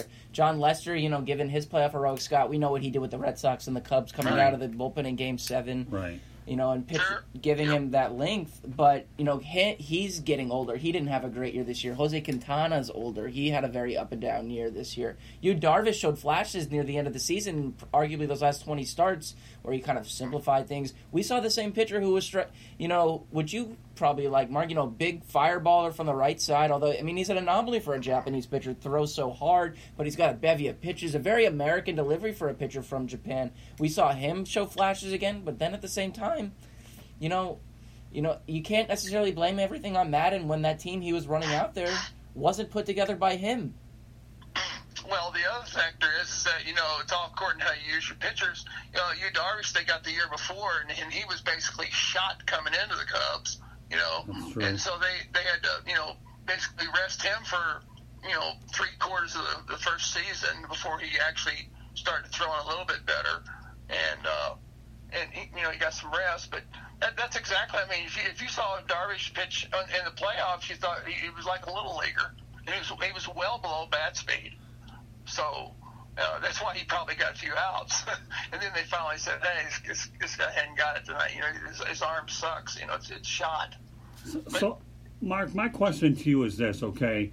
And I know it depends on every situation, but what do you think? At what point, uh, for a manager, that you need a new voice? Every five or six years, where the message gets a little stale. Uh, you're probably close, you know, right there. I mean, of course, Lasorda was a one-year contract guy for a long time. So was Walter Alston. Right. But that was back in the, the different era, and it was a different day. You know, now you've got to hold these guys' attention. You got to jump through hoops and you know turn somersaults and everything else, and uh, and yet be calm and bite your tongue, or they'll or those players will get you fired. Right. You know, so you know, uh, it, it's you walk into a clubhouse and, and they're still playing Xbox back in the back room back there in their in their television room. You know, so uh, you know you, you get on somebody about playing Xbox, I'm sure they're gonna you know be a little bit hot, but know, don't let it offend them so much. Yeah, no, I, I'm with you. So, all right, so let's let's look at some of these managerial openings that you have. I know that Mike Scioscia is a name that people have talked about going probably down to the Padres. I think that would be an interesting uh, thing. I know Buck Showalter is a name that's been brought up in a few places. Kapler gets fired because the uh, Phillies owner wanted really an experienced guy. And I'm not going to sit here and try to pick where who's going to go, but we have eight openings. Do the best you can to think uh, with some of these who you, what guys might be the right fit to the best of your ability. well, I've already mentioned two that that I felt, but, but But you know, Scioscia was with the Angels, and he didn't do anything for any amount of time over there. right, mm-hmm. You know, nothing. And he's a great guy. He's a really good baseball man. But you know what? I don't think he talks the lingo with this crowd today. No, Okay. Mark, I totally agree with you. I mean, we've had a lot of, there's been a lot of scouts who, I mean, you know, you expect scouts to just kind of like analyze players, but a lot of people have said about Scioscia, the general notion surrounding him is he hasn't adapted with the analytics and that he hasn't been willing to work with the front office on game plans. And that, Scott and Mark, has been part of his downfall. I just think he doesn't. Uh, I don't think he has the, talks the lingo with the, the players, though. You know, and the players actually they get a good read on this. It's you know that's the ones that, that are between the lines out there. right. Your analytics is okay. It's okay, but you, are you going to tell me that you're going to you know tell that to the pitcher on, on the Cardinals, Martinez, about analytics? Are you kidding me? No, he can't even come close to spelling his own language. you know, it ain't gonna, it ain't gonna happen. You know, and if you look at the dog, here's the funny thing that some ownership or some general managers or some farm directors maybe don't understand that have never pitched.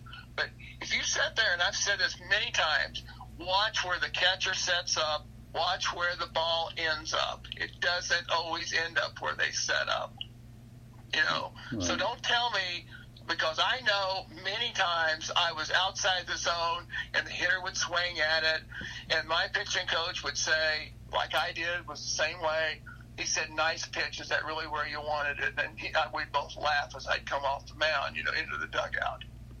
So come on, gentlemen, you know, get with it. Wake up. watch the strike zone. You know, uh, sure the ball follows it all the way in, you know, on those little you know analytic things through the, through the strike zone plate. But look where the ball goes and look where the, the hitter swings. You know, if he, the hitter gets himself out, more, the pitcher doesn't really get him out so much. It's the pit, it's the hitter that gets himself out. That's true. So, do you want to take any other educated guess uh, guesses at all about certain? Okay, oh, well, let me see who you got. Mets. I don't even know. I don't think Girardi's going to go there. Okay. You know, I think Girardi's going to end up. He's a Peoria, Illinois boy, and I think he's going to in Northwestern. I think he's going to end up with the Cubs. I thought you know? that too. Okay, go ahead. It's, a, it's kind of a no-brainer. But you know, you, I don't know who they've got in the mix. And you know, you got Kapler over there. You got all these other guys uh, getting fired. Know, has Dave Roberts been fired yet? We don't know that yet. But anyway, I'm just saying. so you got you, these guys, but it's kind of like there's so much to pick from out there anymore. right. Uh, that you, it's a wild. It's it's a it's it's, a, it's called a wag in my situation. That's, that's called a wild ass guess, actually. And I like that. That was good, Mark. that, that's exactly what this whole thing's about. You know, is people can throw all these names out, and then you know, well, do they have somebody in the system? Probably not, but they want experience. Everybody look, looks for experience. And they said, well, what, what about Bochy? Is, is he down? Yeah, Bochy's probably down, but you know, how he's heard he might, you know, pick up uh, the Padres down there because he's going back to, that's where he lives, you know, he and Kim. That's where they live, out in San Diego. I wouldn't say, just because he said he wasn't going to manage anymore doesn't mean that because I know Boch. And it's I interesting. mean, I, I'm sorry, sorry, Mark. What were you saying? Well, I mean, I was with Boch for a year, and so I know him pretty well. I was his pitching coach in uh, in High Desert and uh, in A ball, in High A ball in the California League, so I know him pretty well.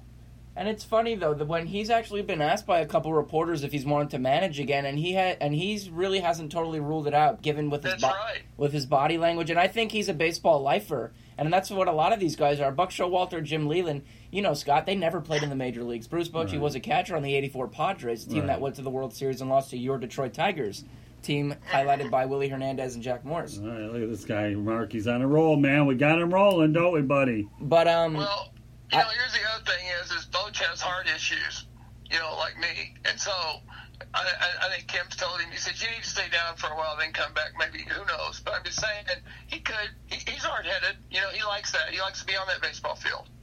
There's no, no doubt about it. But there's a lot of baseball people out there, and you know, a lot of people getting interviewed for these jobs, and uh, you know, some of these young pups are uh, that can relate to. Uh, I don't know some of the some of the uh, the, the younger younger and older guys. The, the the teams that win, it seems like to me, are the ones that have the, a good mix of young and old. Would- And the, the chemistry is right there. If you have all old guys, it's not going to work. I've seen that, you know. And then you know, it's like the Yankees used to in the mm, late '70s when they had all those, you know, uh, money teams right there. When they first really started, you know, going in for those money teams, that didn't work either. You know, so uh, they got burned a whole lot, and uh, it just it just never seemed to work. And then you know you've got the young teams on the rebuild, like Atlanta. You know, well they're short about a pitcher or two right now, and but uh, you know if they get a pitcher or two, you know they're gonna they're maybe maybe they would have beat the Cardinals. Who knows? And Mark, and that's interesting. You know, the Braves actually have relatively big pockets to spend. I mean, we've seen them spend before. They gave you know Acuna eight for a hundred million, Albie seven for thirty-five. They spent on uh, B.J. Upton, now Melvin Upton Jr. in the offseason before the 2013 season. That never worked out. But could you see Right. them? And you said they're a pitcher or two short. Could you see them going after a guy like Gerrit Cole? We've heard him linked to the Angels, and you know, obviously the guy was terrific this year. Scott, I'm not sure if you're aware, 326 strikeouts this year, the most since Curt Schilling in 2002, 313. Very well aware, Louis. Okay, I follow this game too. Maybe not like you from a statistical standpoint, but I follow it. Yes, But I am aware. could you see the uh, Braves actually making an attempt at a guy like Cole, who's projected to get between 220, 250 million for say six or seven years? Yeah, you know, I could bec- because, but the here's the here's the other side. You know, is uh, they're they're what what's their big punchline, their big sales job. You know, to Cole is he's going to say, well, okay, the money's fine, but where are you going? You know, for the the series, we've got some young guys here. You know, you, you just saw us compete in the playoffs. We need you out there, and then we will compete. You know, and that's that's that's that's their sales pitch right there. Yeah, I So- think I think the one thing that tends to get lost in all of this, though, I think the owners are getting smarter that they don't want pitchers for more than five or six years, anyways, because the back end of those contracts are really not very good. Uh, well, David about Price. three years, maybe. Well, that, no, that's what I was thinking too, Mark. I mean, David Price is a classic example of that. Mm-hmm. So, all right, so you know what? We'll get out the managerial thing because I know Louis is really chomping at the bit for this one. So we're gonna go ahead and put you on the spot, okay? Do the Dodgers keep Dave Roberts?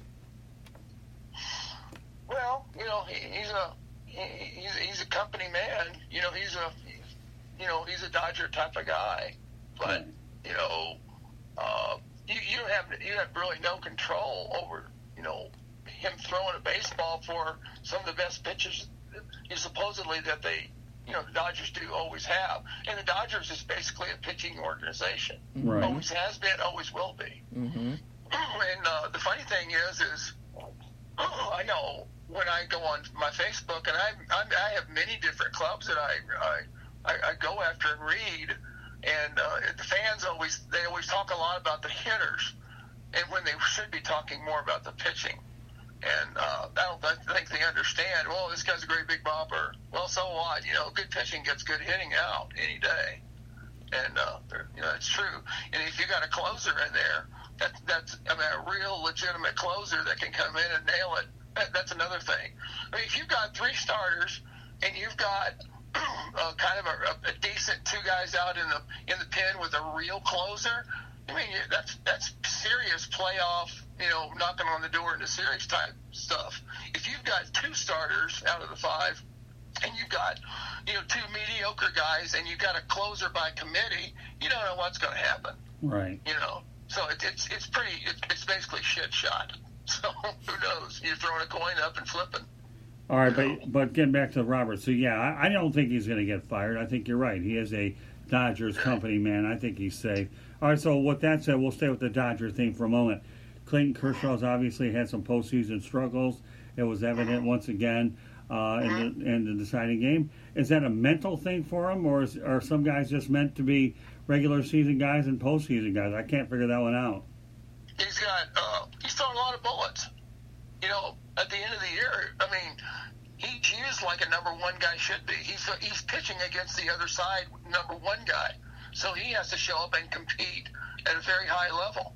So he goes out there for 26 to 30 starts, you know, when he's healthy, and he's tired at the end of the season. Plus, you know, he's not a spring chicken anymore as far as, uh, you know, going out there. People have seen him. A lot of hitters have seen him. And the other factor is, is like I said, I'm going to come back to the bullet part. He's throwing a lot of bullets, and his arm has taken a lot of hits in there.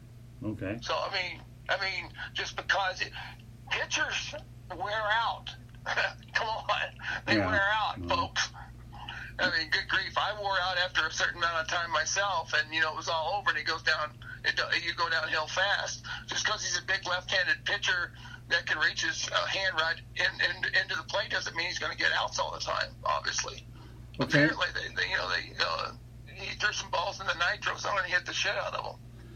Well, let's They go. up. Let- Let's go back to the last game, uh, Game Five, obviously, uh, with the grand slam by Washington in the tenth, the fir- first time that the uh, that franchise has been to the uh, uh, NLCS since 1981.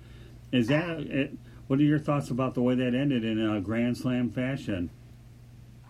Well, you know, it, it, obviously I don't think you know. He didn't have his stuff, and uh, that night, and he sent they sent him out there for the second inning, and uh, you know it just it just didn't happen. So they had seen Kelly before as well, and uh, when they put him back out, that's that's when the, the real damage was done, and uh, that that could have been a, a different. I, you know, the thing is, it's hard to speculate on my part even because Dave Roberts and his pitching coach, they know what's going on with those pitchers, how they, how, what's going on with those arms. It's at the end of the season. They've thrown a lot of pitches already. They're Right. shot. Come on, folks. You know, people don't think about that. They are shot. Mm-hmm. And uh, I mean, I mean, they're they're they're doing their thing, but they some of those guys might not have that extra little run. They might not have that the RPMs on the ball to make it do what they need to have it do. Uh, You know, they might not have the bite, they might not have the tilt. You know, they not. Uh, and the, but the one thing is they can still change speeds a little bit, and that's why you see more off-speed pitches toward you know from the middle of the year down, and you know you'll you'll see that.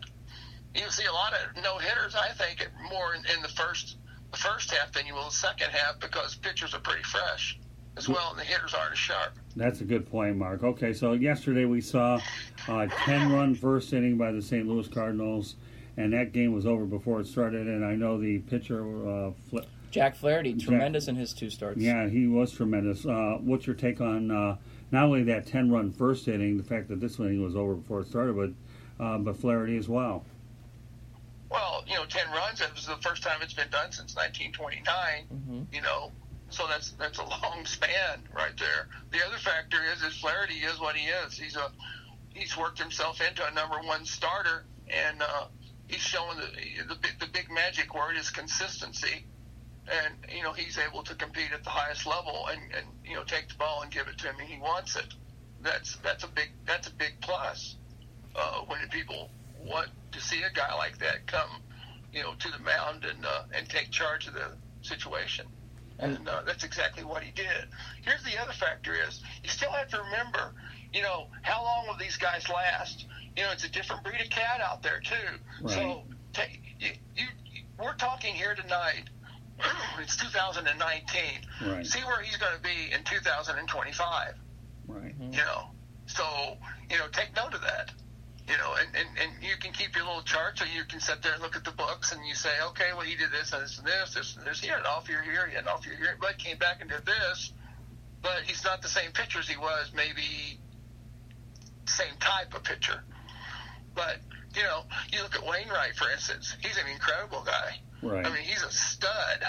You know, for him to, to come out there and pitch like he did at his age, and and uh, you know, now he should be the pitcher of the year actually. You know, because had they had not Wainwright, you know, that's great that Flaherty came along. But had they had uh, Wainwright, who else would you have gotten out there, to, you know, to to get those really important seven or eight wins? You know, when those needed wins at the time. Well, you know, and he was calm, cool, and collected. And he is very professional about it. Well, being a former Cardinal, obviously you got to love the fact that the Cardinals advanced. You know, obviously you're the one guy that's pitched in both uh, from both Missouri teams, Kansas City and St. Louis, right? So we know you have a sentimental feeling for the Cardinals. Uh, with that said, do you feel that the Cardinals have the capability of winning at all? I don't know. I'm just I'm just looking at a good ball game. Okay. I mean, uh, I mean, anybody can win it all. For me to come out there and say, "Well, the Cardinals are going to win it all," we're, we're, we're, you know, no, I'm not like that. Okay. You know, I, I I'm, I'm looking at it from uh, other angles. I mean, you got the Yankees out there. I think they're short on pitching a little bit. You know, just a little bit, but, but you know what? Everybody's short on pitching. How about that Right. one? The Joker. Yeah, we're all short on pitching. Well, we know that And you're. you know what? The fans don't understand that. They sit there and go, "Look at the big bopper." No, look at the big pitcher. Well, you we, know. Well, we know where you we know where you are sentimentally that you hope they win it, but yeah, you definitely nailed it there. So uh, Well, I guess that if you want to throw sentiment in, but you know Yeah. what? That, I don't know, but that's good. But I like to see good baseball games, Right. And uh, yeah, it's fun to watch the Cardinals, you know, kick ass. You know, ten runs. That's a that's wild out there to do something of that nature. yeah, wasn't it? Uh, all right, so let's talk about the game tonight. You got the Houston Astros against the Tampa Bay Rays. Uh, the uh, high payroll on the Astro side is 198.6 million versus 63 million, the lowest in MLB. Uh, you know, what's your take uh, of for the economics about what Well, uh, you know, comparing you know, the? Verlander got hit, and you know, I, I wouldn't count on Verlander. He's been seen a lot too, and he also he too has thrown a lot of bullets. There's nothing to say that he can't get hit, or any of those guys, you know, for that matter. And uh, but you better have your ducks lined up, you know, and they and they do, you know, to see who's who's sound enough to go out there and and follow up on Verlander. You know, I mean, how long are they going to go with him? You know, if if it if they got a couple runs here and they got somebody going along with him in the third, fourth, or fifth inning, you know, and uh, there's nothing to say that he's going to always give you those seven, eighth, uh, seventh, and eighth inning, you know, and keep you in the game that long. I mean, I switched over to Verlander, but they've got so many. You've got Cole, and and all these other pitchers that they've got, and you know they have a dynamite staff, but you know all it takes is a big inning. See, Right. and and the big inning can happen fast, real, real fast. So that's where your that's where your uh, manager, your pitching coach, your bullpen guy, uh, uh, analytics people, if you want to go that far, saying, okay, who's ready tonight and who's not. Analytics might say this, but the pitching coach, because he knows the uh, the person, his heart, what's going on today. Did his wife give him a bad send-off kiss before he went to the park, or what happened? Does that make sense? Oh, totally. And See, because they don't figure all that crap in, you know. and we And, and, and you know, like you know, you know, Martinez the other day, well, they said he had a death in his family. You know, nothing against that, and, and you know, as God is witness. But the thing about it is, is that you know that's fine and dandy, but he was laughing a whole lot. And I know one thing about me: when I went to the ballpark, and I if I went to the mound, that was my safety net. Was when I went to the mound because I knew I could relax there. There was no phone line, and the other factor is nobody was going to tell me really what to do at that point except me and the catcher working together. And I was having to have fun when I was on the mound. So there are really no excuses that you say, oh, so and so got hit by a train and he's in the hospital. well, good grief. Are you kidding me? I'd love it. You know, if somebody hit, got hit, hit by a train and I'm on the mound, shit, I'm going to get the hitter out. I could give a crap about the train. You know, Well, you the truth. I mean, I floor- hate to put it that way, but that's the way it is, folks. Well, you know what, Mark? The floor is all Louis's. He's got probably a million questions in that young head of his. So I'm just going to sit back and watch you guys talk baseball a little bit. Go ahead, Louis. So, Mark, I'm going to give you a couple of numbers on Kershaw's postseason struggles just to kind of outline the difference between his regular season numbers and his postseason numbers. His career regular season ERA, and I'm not sure if you're aware of this, since the start of the live ball era, which is 1920 when Babe Ruth started hitting all those home runs, 59 to be exact, in 1920 in the wake of the Black Sox scandal. Kershaw's ERA, his career ERA of 244, is the best of any starting pitcher since the start of 1920. We're not going to talk about Ed Walsh, who pitched for the White Sox from 1906 to 18 when he had a 182 career ERA. That's a different era. Kershaw's his postseason ERA is 443 in 159 innings. Kershaw for his career has allowed 0.7 home runs per nine innings. That's across about 2,275 innings pitched. In the postseason, Scott and, and Mark, 1.4 home runs per nine innings. We've seen this uh, since the start of 2017. His home run rate rose. I believe the 2017 was the first year he had a home run rate over a home run allowed per nine innings. Now, now, Mark Scott briefly asked the question, but could you expand a little bit? What do you think is the problem? Because he's had those moments of postseason glory. I'll outline Game One of the division series in 2013 against the Braves, 13 strikeouts in Game One. Game One of the World Series against the Astros, 12 strikeouts and one run over seven innings. But he's had the blowups, and we saw that against Matt Adams in 2014 after coming back on three days rest. He gives up the home run, the hanging curveball, three to two. The Dodgers lose. But what do you think it is genuinely that has Clayton Kershaw, who by wins above replacement and a million other metrics that you can put together, analytical or traditional metrics aside, or altogether, what makes the best pitcher of this generation such a liability in the postseason? You can almost do a, a Steve Blass effect to where it uh, Steve Blass the Pittsburgh Pirates, and years ago when he threw a one a one pitch and it got away from him, and Sengun couldn't even come close to blocking it, and the, and the run scored. He could not come close. You know, it's the Steve Sax factor. You got, in other words, they, we call it the thing, to where, in other words, he can't throw a strike. But you know, Kershaw, yeah, he can throw a strike, but maybe he's a little more timid to where he says, "Well, I might have to do this or I might have to do that," rather than being free and easy. You know, uh, uh, most ball players, I think, uh, well, I don't know about this, but I think that they approach the game as, uh, "Hey, hey, it's just another game." You know, and then some maybe might approach it as, "Oh, I got, I, I have to be really careful here," and if you're really careful, usually you're going to get the get the shit kicked out of you. And I and I think Kershaw's you know blow up last night, the latest in a saga of something I dislike because you know coming from an unobjective pers- perspective, he's my favorite player in the sport. I just love watching him pitch, especially given the fact that his fastball velocity has declined from what 93 in 2016 down to 90.4 this year. The the differentiation between the velocity and the slider and the fastball is a lot different. And we were briefly discussing earlier should Roberts be fired, Scott? Should Roberts be fired, Mark? I honestly think if Roberts isn't another organization and they don't have that previous pedigree of winning those last two NL pennants, he's fired. You had uh-huh. Kenley Jansen ready, who, if I don't know if you were watching the game last night, because I definitely was, when Jansen came out to the mound, when he was warming up in the eighth, when Kershaw should have, like I said, he should have, he struck out Eaton on three pitches to end the seventh. Take him out. Uh-huh. Aaron Boone did the same uh-huh. thing with Severino in his final start of the regular season and his first start of the postseason. Let him get out of the inning, out of a jam, as Kershaw was coming in for Buehler, and keep that confidence at a high. Save him for the championship series. You had Dustin May, Tony Gonsolin, Ken- Kenley Jansen, Kenta Maeda, a myriad of pitchers, Julio Urias, who you could have thrown. You could have had Kershaw had that one moment of glory, but instead, Roberts said in his post-game conference, I went with my gut. And it's kind of odd considering he is an analytically inclined manager working with a guy like Andrew Friedman who built these Tampa Bay teams that are with the lowest payroll at 63 million. The correlations here are innumerable. But Well, if you look at right, right. but if Roberts makes these decisions for another team by avoiding to take Kershaw out, have Kelly throw a second inning after he looked fine in the ninth inning, he is fired. But just because of that contract extension, I don't care about the 106 wins. They've become the Buffalo Bills. They've become the 1990s Buffalo Bills.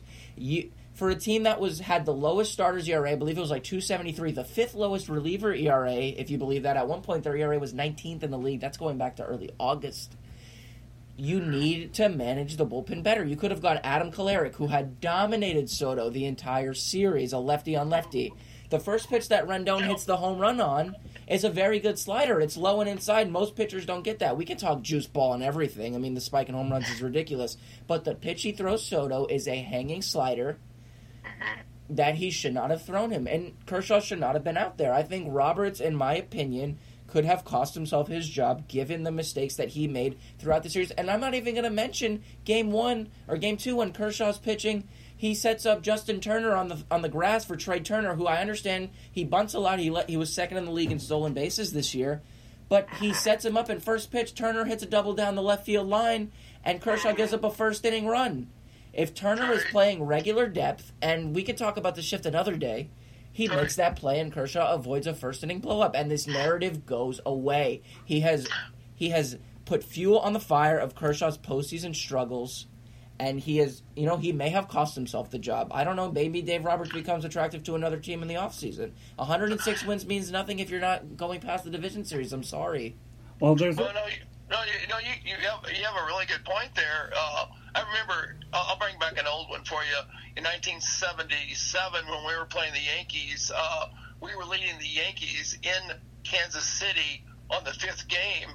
Uh, in the ninth inning, we, we just scored and went ahead two by two runs. I think it was like five to five to three or four to two. Anyway, uh, you know why you brought in Dennis Leonard, starter. You know, we lost the game. You know, right there. They scored uh, three, if not four, four runs, I believe, in that ninth inning. And uh, I, well, I got in the game. I was the last pitcher in the game. Not that it matters, because I was hurt. I was hurt at the end. I broke a rib throwing a pitch, actually, and uh, I'd actually been healed up for about oh, two and a half weeks, maybe. But you know, you've got a good point. You know, you're, you're bringing in those pitchers, and that's their bullpen day. We call it. You know, that's like you know, uh, Kershaw. That that would have been his bullpen day. Maybe an extra. He had an extra day actually, I believe. So and whatever, it's fine. But uh, I don't know. It's just it, you're right- you're right, and uh, I'll tell you what. You're going to find out here in the next uh, two weeks what's going to happen with Dave Roberts. You know. One one guy I want to mention uh, that really had some uh, issues in the postseason. We can't forget Rick Ankiel, and then not and now having problems as well. And then he ended up trying to become a hitter. So yeah, I guess there comes a certain mental thing where that obvious the uh, glove isn't big enough to overcome some of the psychological in- idiosyncrasies that you deal with. But you guys make incredible points about the mindset when you get to the postseason. I remember Mark a long time ago when I had asked Grady Little uh, when he was the manager of the Dodgers, and I saw him in Vero Beach about Pedro Martinez said, Scott, it's on the big stage. You know what? And your, every move you're going to make is going to be scrutinized ten times uh, over anyhow. You know, and But e- each of you guys makes a lot of good points. It really does. I mean, I remember, like you talked about, Steve Sax had that thing uh, throwing the The Yips. Uh, Chuck right. Knoblauch. Well, I mean, right, okay, but again, my point is, Well, some first guys. guy was Steve Blass, actually, Steve- and uh, you know, a, a, a pitcher, and then, uh, but yeah, it was kind of interesting. But the other thing, is you look at Shildt, you know, for instance, the manager Shildt with the Cardinals. Now, I thought he did a great job. I'll tell you why. Because Martinez gave up those three runs when Wainwright threw just a great game the other day. It was one to nothing. Went into the ninth inning, gave up three runs. You know, they lost, you know, three to one. And all of a sudden, he brings him back the next day. You know, now St. Louis fans were ready to, you know, you know, kill kill this kid. You know, you know, he's he's cocky, you know, and he's a little bit immature out there on the mound, and you know, but he brought him in the next day through the eighth inning. He, he throws up a, a goose egg right out there, a zero, and uh, so uh, the other pitcher came back in, uh, Mi- uh, Mickelson or well, Mikolas, Miles Mikolas. Miles Michael. Yeah, he came in, he got the win. So there you go. Yeah, And, and- uh, but but he brought Martinez back, you know, and you, you thought, well, okay, somebody's head's going to fly here if if if he didn't get out of this. But you know what? He stuck by his guns. Well, you me- know, and you get so there you go. Let me mention one thing that we didn't get to about the managerial side that just entered my head, okay? Uh, and that's this with the rebuilding teams, I think we both see a trend that many of them are really going to the more experienced managers, anyways. Case in point, the Detroit Tigers with Ron Gardenhire, and I'm sure that there's probably a lot of other examples. And since I'm a Detroit guy, Mark, for a moment, uh, what do you think of, about the job that Ron Gardenhire has done with the Detroit Tigers? Well, You know, I don't know. I have I've never looked at the Detroit this year. I know they struggled obviously bad, you know, real bad, and uh, you know what's he got coming down the pike? That's the other factor. You know, minor league wise, and then also trade wise or free agent wise. Right. You know, so there's a lot of variables that uh, obviously I'm not. This is nothing new to anybody. Right. You know, out there. What I'm saying. Uh, well, I mean, you give him another year and say, "Hey, here we're going to give you some different players, and you know, make make the best of it." So, Well, I mean, Ron- he knows the game. Ron Gardner, Gardner knows the name, but you know, the Twins got rid of Ron Gardner when he didn't really do too much, but he didn't have as much either. And all of a sudden, the next the next year, uh, what's his name? The Cal uh, Molitor. Yeah, he went out there and he had he had some pretty good arms and he had some pretty good players. Well, as far as the Detroit situation, I think they've got a lot of great talent at the double A level. So, yeah, whether he gets an opportunity to see this rebuild through is anybody's guess. And you talked about Don Mattingly, Louis, for a moment. He's with the Marlins, so, and I think he mm-hmm. what, got an extension. So, again, mm-hmm. we, again, we can play managerial roulette, you know, and of course, now think of the situation with the Boston Red Sox letting Dave Dombrowski go. Who knows where that uh, organization's going to go, Mark? I mean, that that's anybody's guess. Well, they got somebody in mind. You know, before they did it, they had somebody in mind, and a lot of these organizations right now already know who they have in mind. Right. No, you know, it's not. It, they're just going through a process to let the fans know. Oh well, we interviewed this guy, and we interviewed this guy, and but we were going to take this guy anyway. Right. so Well, it's they know what they want, and uh, you know they know what they have coming, you know, from the bottom or you know outside the organization to make that you know a, a better organization to try to get them into the playoffs in October. yeah. Well, when you see the Red Sox, Red Sox worry about going underneath the luxury tax threshold, and Dave Dombrowski cleans out the farm system. Okay, I mean those. That's a that's something that seems to be common with Dave. He's a winner without a doubt, but that seems to be common when he leaves an organization that. You know, you trade a lot of prospects to get proven veterans. You spend a lot of money, okay, but and you reap the early benefits, but then down the road you're set back a few years. So, go well, he made, a, he made a big point earlier about the pitching, and you know I'm a real firm believer in that because I know pitchers can break because I was one of them. Mhm. And you know, you, you go out there with a five-year contract. I had a five-year contract. I broke in my first year, but I'm just saying of that five-year contract. And then you go out there and uh, there, there's there, there's all kinds of things that can happen to a pitcher. I mean, good grief, are Right. you kidding me?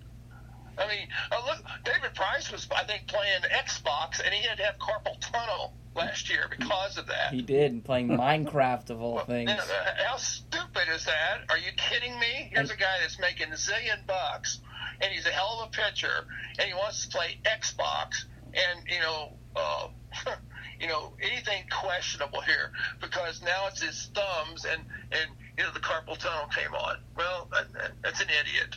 You know, he's from Vanderbilt. Are you kidding me? Mm-hmm. Very good pitching school. It's produced the likes of Walker Buehler, who we saw last night, Sonny Gray. I mean, Mike Yastrzemski, Carl Yastrzemski's son, were on the subject of the Red Sox went to Vanderbilt. It's a very good baseball school. But I mean, yeah, Price and Price is pitching with a torn UCL. He's got a, a two hundred seventeen million dollar contract four years in. He's won the World Series, so by that measure, it's justified, right? Really, Boston. all Sure, they, paid for. yeah. Yeah. it's and he and they, you know, Boston. It's gonna they're gonna have it rough. But Dombrowski was, had always done that with teams. He did it with the Expos. He did it with the Marlins when he traded away the likes of Moises Alou. That fire stuff when we lost 108 games in '98 after you know winning the World Series. Right. You know, he did it in Detroit. He depleted the farm system for David Price, and then he signed him as soon as he went back to Boston. He was a puppet for John Henry and Tom Werner because they Well, asked him, Yeah, that's right. "We wanted You you." look at Chapman. Look at Chapman. You know, Chapman was uh, crying when Maddon had him in there because he was going to send him back out, and like he didn't want to go out.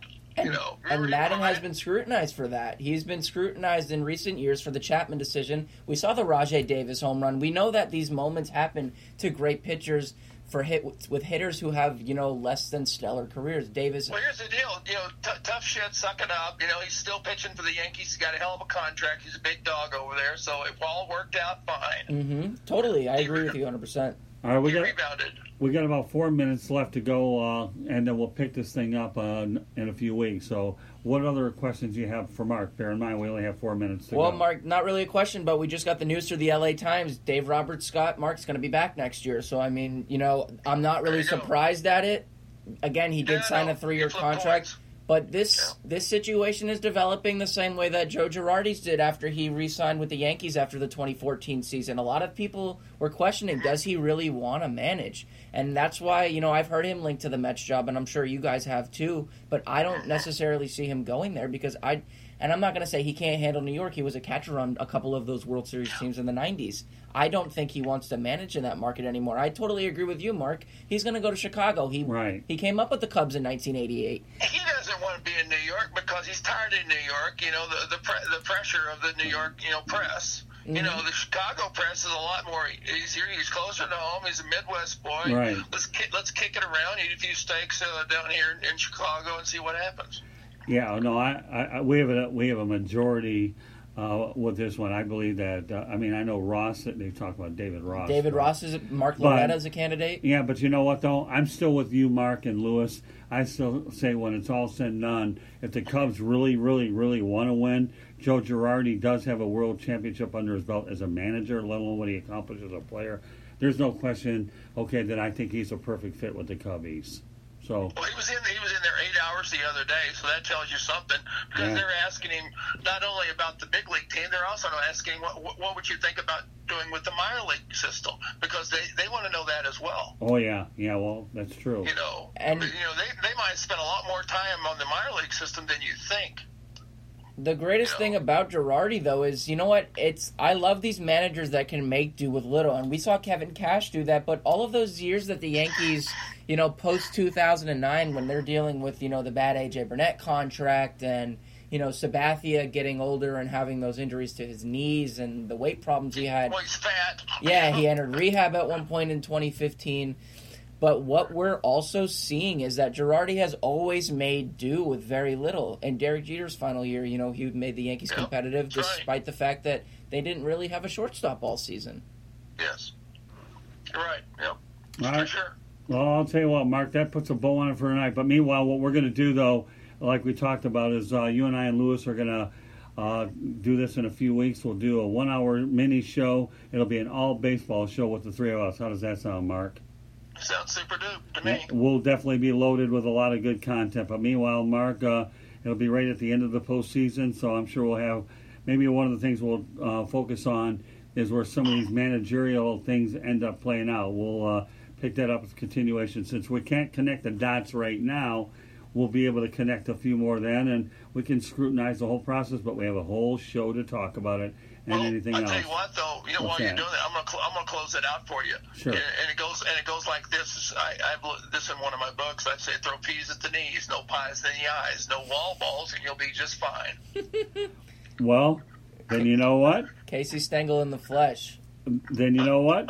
Uh, since you're a reliever, we'll let you close out the segment on that note. So, all right, Mark, I'll be in touch with you pretty soon. We'll set up another time. But meanwhile, thanks for being on the Sports Exchange with us tonight. We appreciate it, and we'll talk soon. Anything else you want to say? Nothing. It was always good talking to you, Mark. Glad we got the band back together. Hey, Louis, yeah, we go. It's, it's fun. Yeah, man. Hopefully we'll get together soon. Well, we'll get the band back together. I got some work to do to get some more content to make it as enjoyable the next time as we did tonight. Thank you, Mark. Appreciate you, buddy. Take care, Mark. Have a good night. Thank you. Alrighty. See you, Louis. You bet. Well, what can I tell you, Mr. Weiss? Okay. Mark, yes, Mark Littell is the best. That's all I can tell you. and I'm glad that you were able to hear that. So it is what it is. No, we had fun. It's fun. It sure is. Okay, so all right, Mark. Louis, did, Louis did a great job. Yeah, Louis, there you go. Thanks, Mark. I always appreciated. Yeah, it's fun. Fun to be with you guys. Really. well, we'll be doing it again in a few weeks. Thank you very much, We Mark. could, we uh, could uh, we could name this uh, hot lips uh, uh, segment. Let's call it, let's call ourselves the new million dollar quartet. How about that? We'll reference a little music that history work. there. That, that, that, that just might work, Louis. Well, I'll tell you what, Mark. We're we're going to make it happen in a few weeks. Thanks again for being on the program, Mark, and we'll set it up very soon, okay? Catch you later. All Take right. care. Thank, Bye. Thank you. Good night.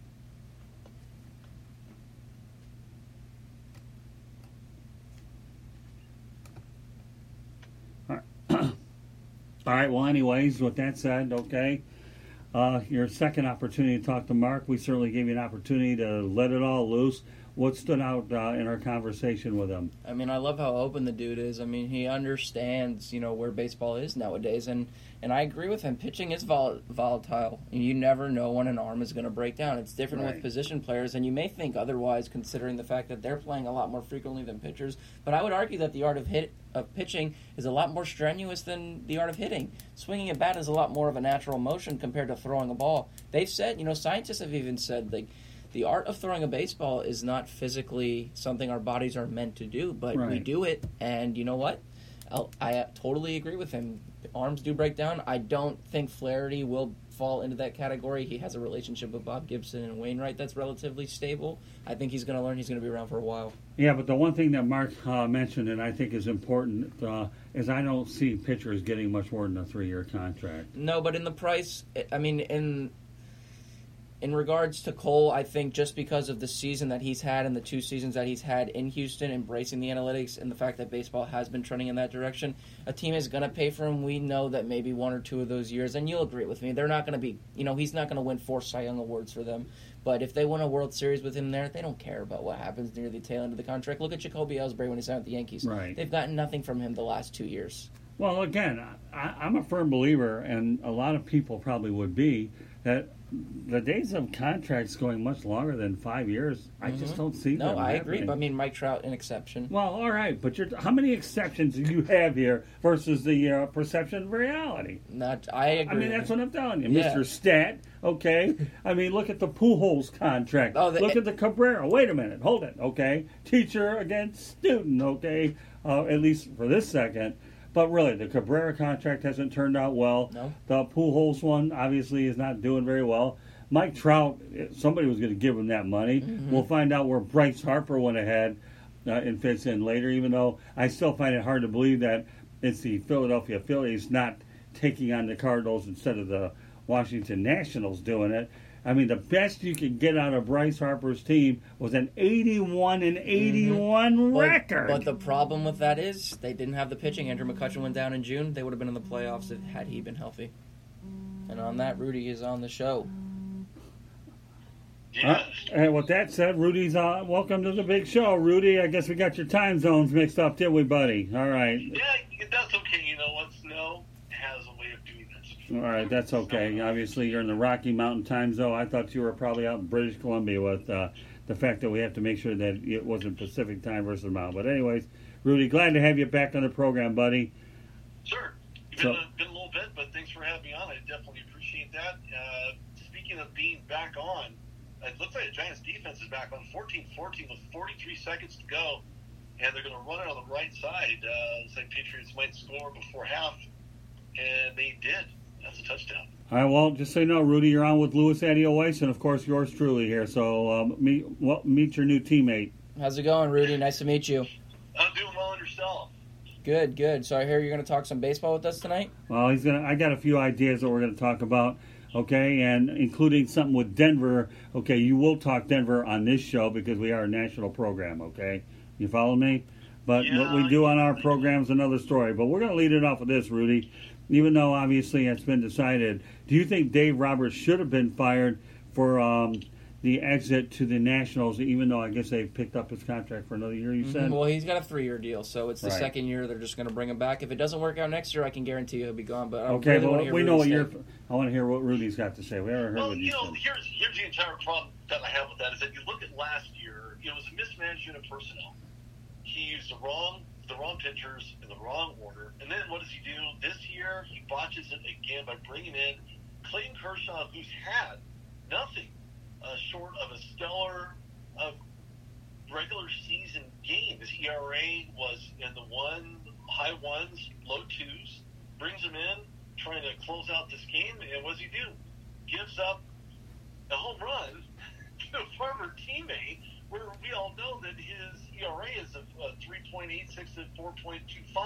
So he he blows it, and it just makes you wonder. You know, he you had a conversation earlier in the week stating, well, you know, you're barely going to get here, hardly going to get here, and a guy who's been there, done that quite a few times. But there's so many people right now who feel sorry for Clayton Kershaw. The problem is that, well, I don't. I don't feel sorry for Clayton Kershaw at all. As a matter of fact, do I not only feel sorry for Clayton, not sorry for Clayton Kershaw, I feel sorry for more than anybody, and that's and that's those are the fans, the ones that have been paying all this money all season long, walking up for the games even over, and it's just a nightmare that just keeps reliving itself over and over again with this Dodgers organization. So should should Dave Roberts be held accountable? Absolutely. Clayton Kershaw being accountable? Yes. Those were the pitches that Kershaw needed to make. Roberts wasn't up there showing him this isn't this isn't t-ball. Okay, if you're going to be the general, you're going to be a, a coach of a major league baseball team. You should know by all all things being equal, past and present performance in postseason has not been good. Yet he put him in anyway. They should both be held accountable for it. And to be quite honest with you, it would not surprise me if they found a way to trade off Clayton Kershaw, knowing he chokes in October, maybe too much candy he had before the game, and then Dave Roberts, uh, who just decided to have another uh, mismanagement of personnel in another playoff game in October.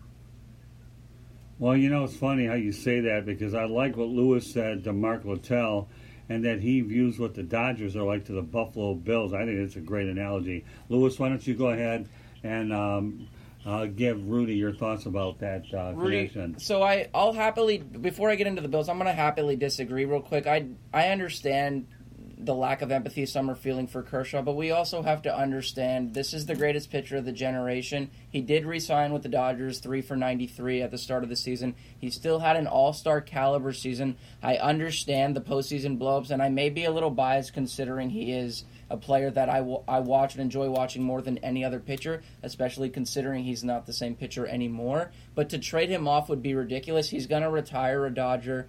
He, his last game he's ever going to pitch in the major leagues is going to be as a Dodger. I understand the postseason blowups. I made the point to Littell. His ERA in the postseason is 4.43. His ERA in the regular season is 2.44. He owns the best ERA plus of any pitcher in the modern era. He's won three Cy Young awards.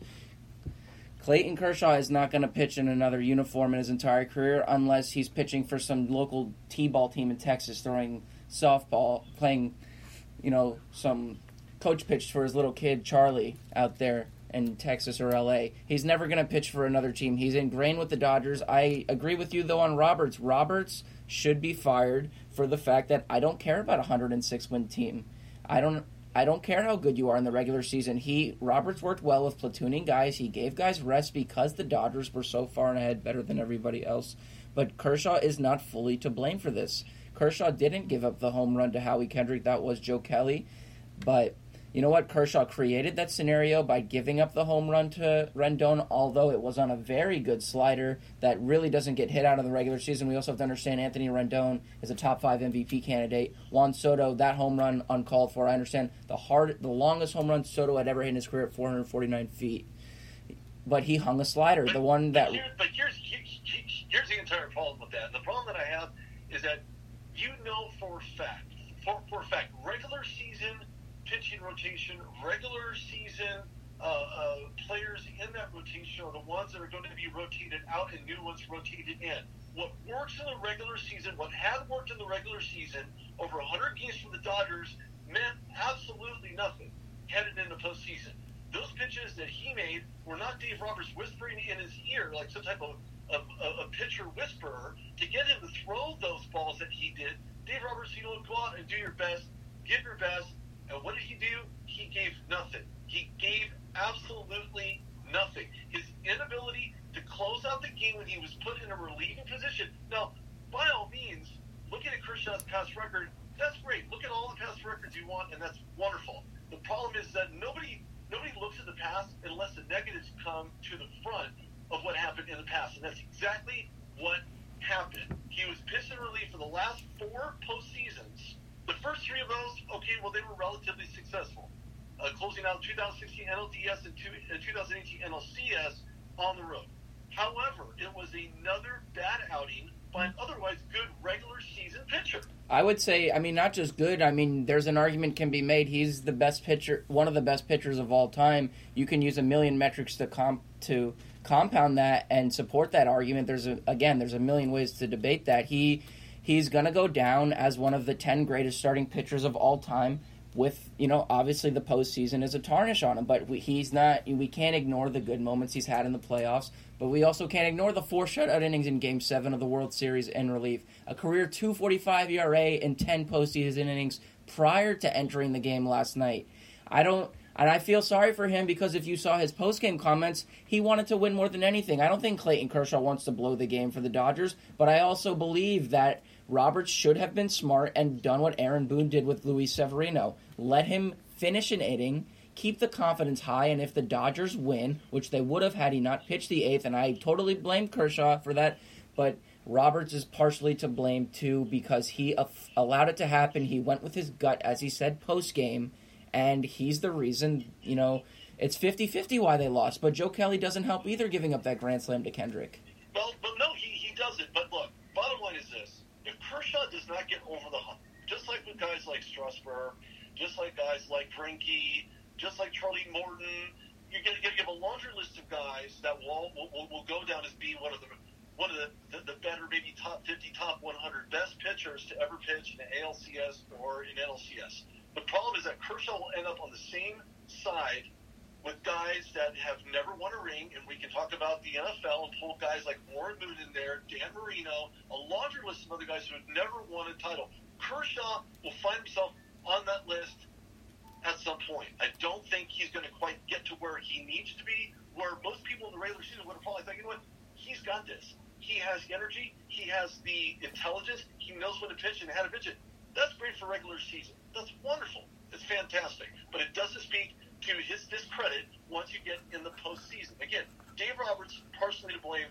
Kershaw gets the other 50%, if not 60. Why? Because the balls that those players hit weren't off of Dave Roberts' bat; they were on the opposing team's bat. So it, it had everything to do with what he was doing, how he was doing it, and the fact that he gave up the farm.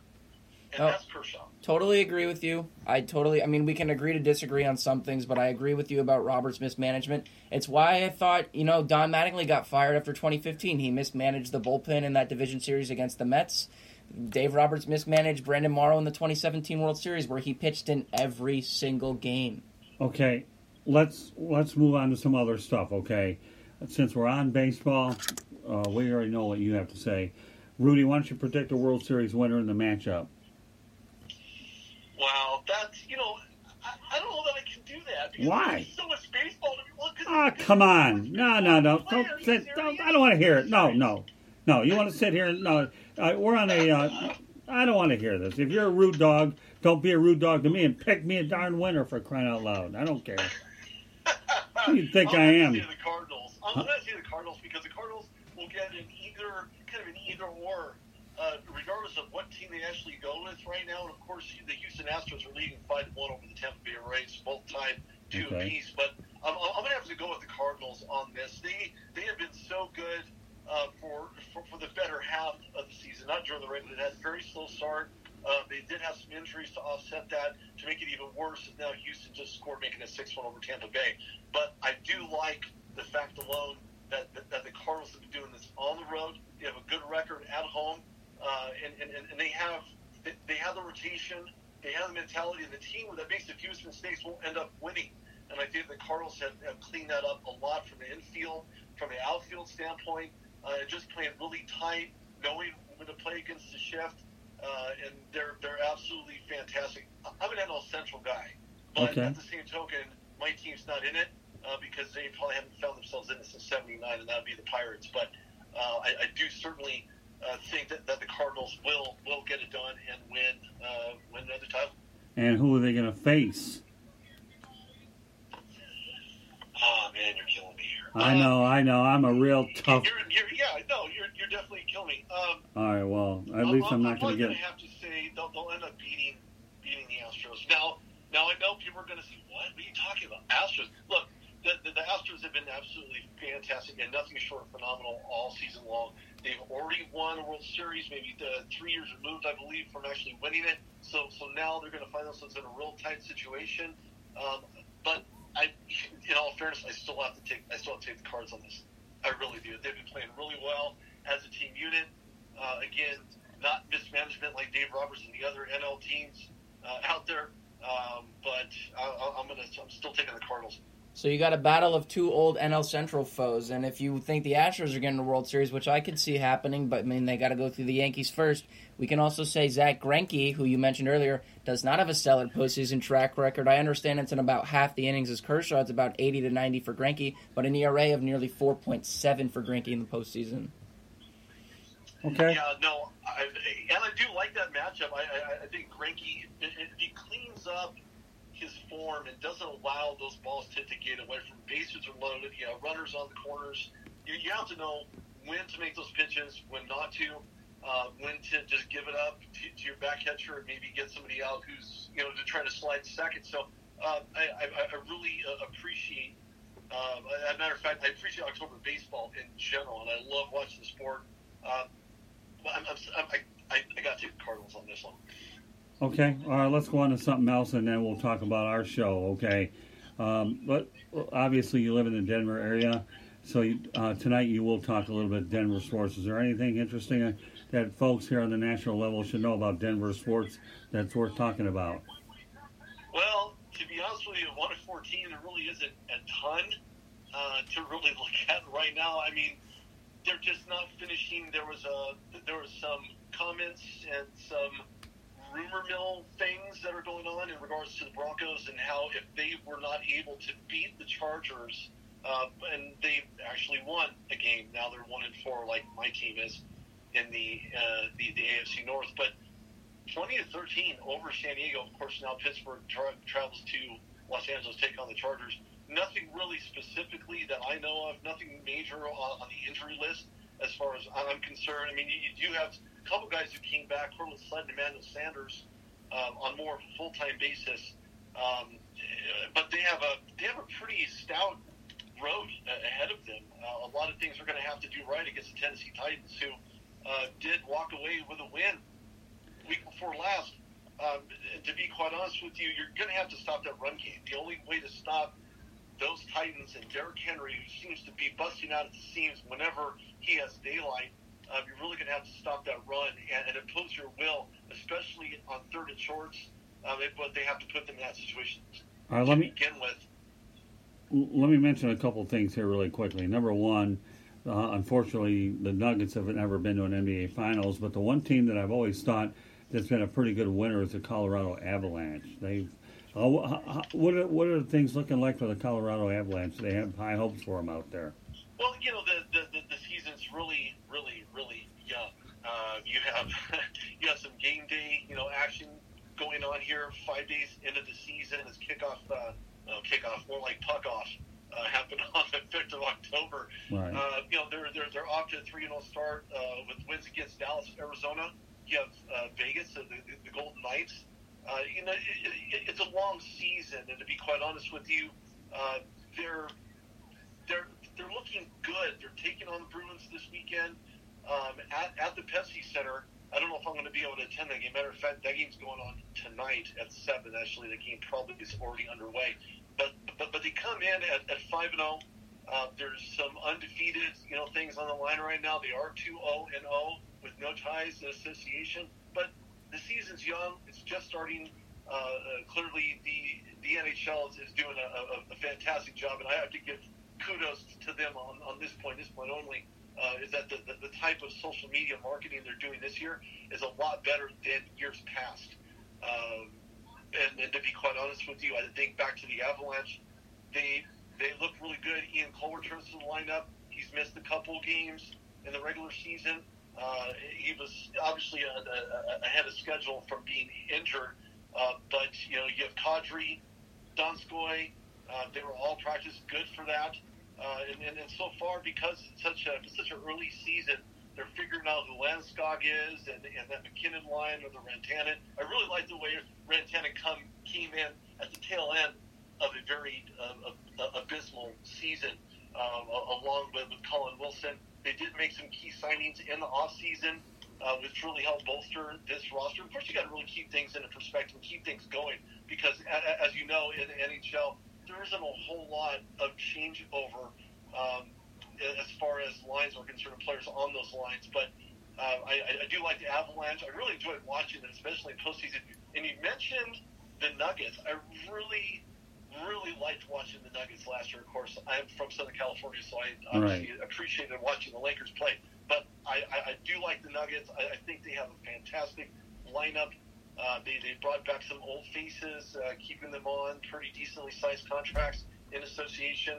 Um, and of course, the NBA season is just kicking off as well, at least from a preseason matchup.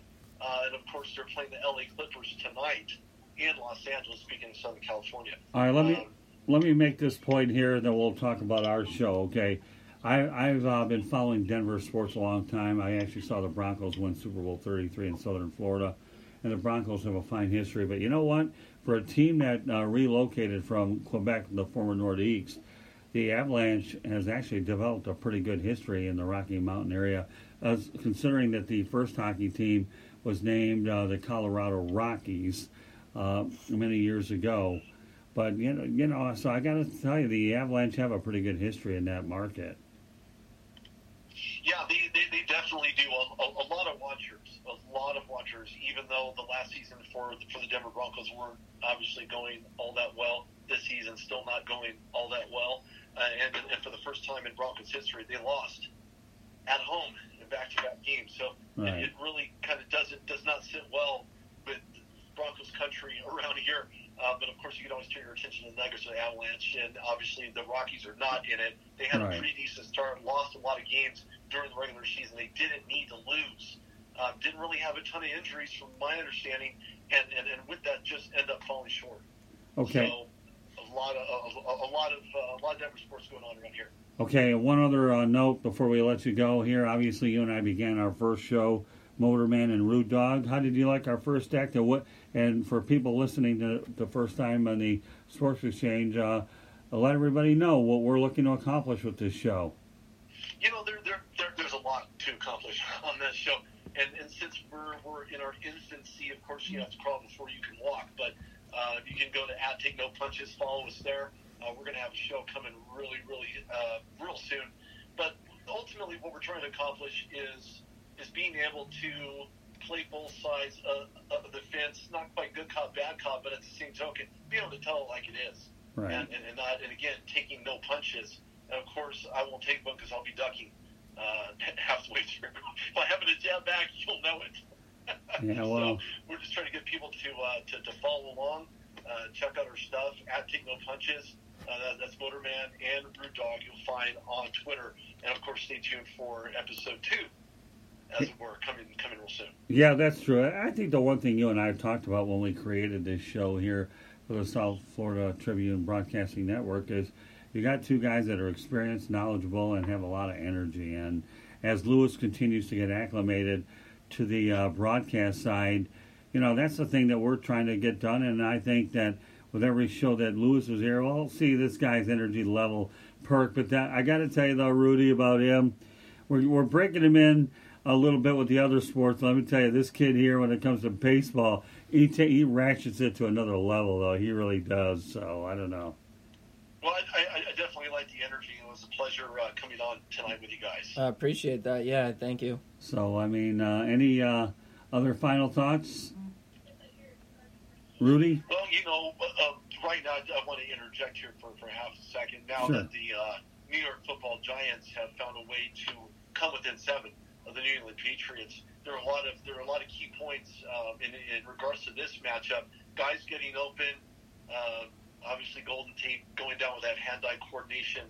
You know, uh, dropping dimes from, from from Danny Dimes, of course, making a long-distance phone call to the end zone. But I, I think the Giants have a really good chance. Of course, they, they've had their number. Patriots have lost two Super Bowls to the New York Giants. So anything can happen. I said it on Twitter. You can follow me at Rude Dog Reyes. Uh, I tell it like it is. I call as I see it, and that's just the way it is. I don't think any of us saw t- uh, tonight being a close game, and boy, we look like a bunch of idiots, don't we? Everybody saw a route coming here, thinking that the Giants are at their most vulnerable, and uh, but evidently, there sounds like to me they're uh, they're hanging around, aren't they? So Yeah, 14-21 right now coming into the uh, beginning of the third quarter, especially, and, and it's hard to win in New England. The weather's so brutal. The wind's blowing side to side from upright left to upright, you know, right side. So it, it makes it for real blistery conditions. And predominantly, Patriots are extremely good on taking care of business. But there was a forced turnover by the Giants defense. George Jenkins with a pick. And ultimately, it's, it's a defensive pressure that's really manhandling that line. Terry Bradshaw said that in in the pregame as the Giants just breaking runs right here for another first down.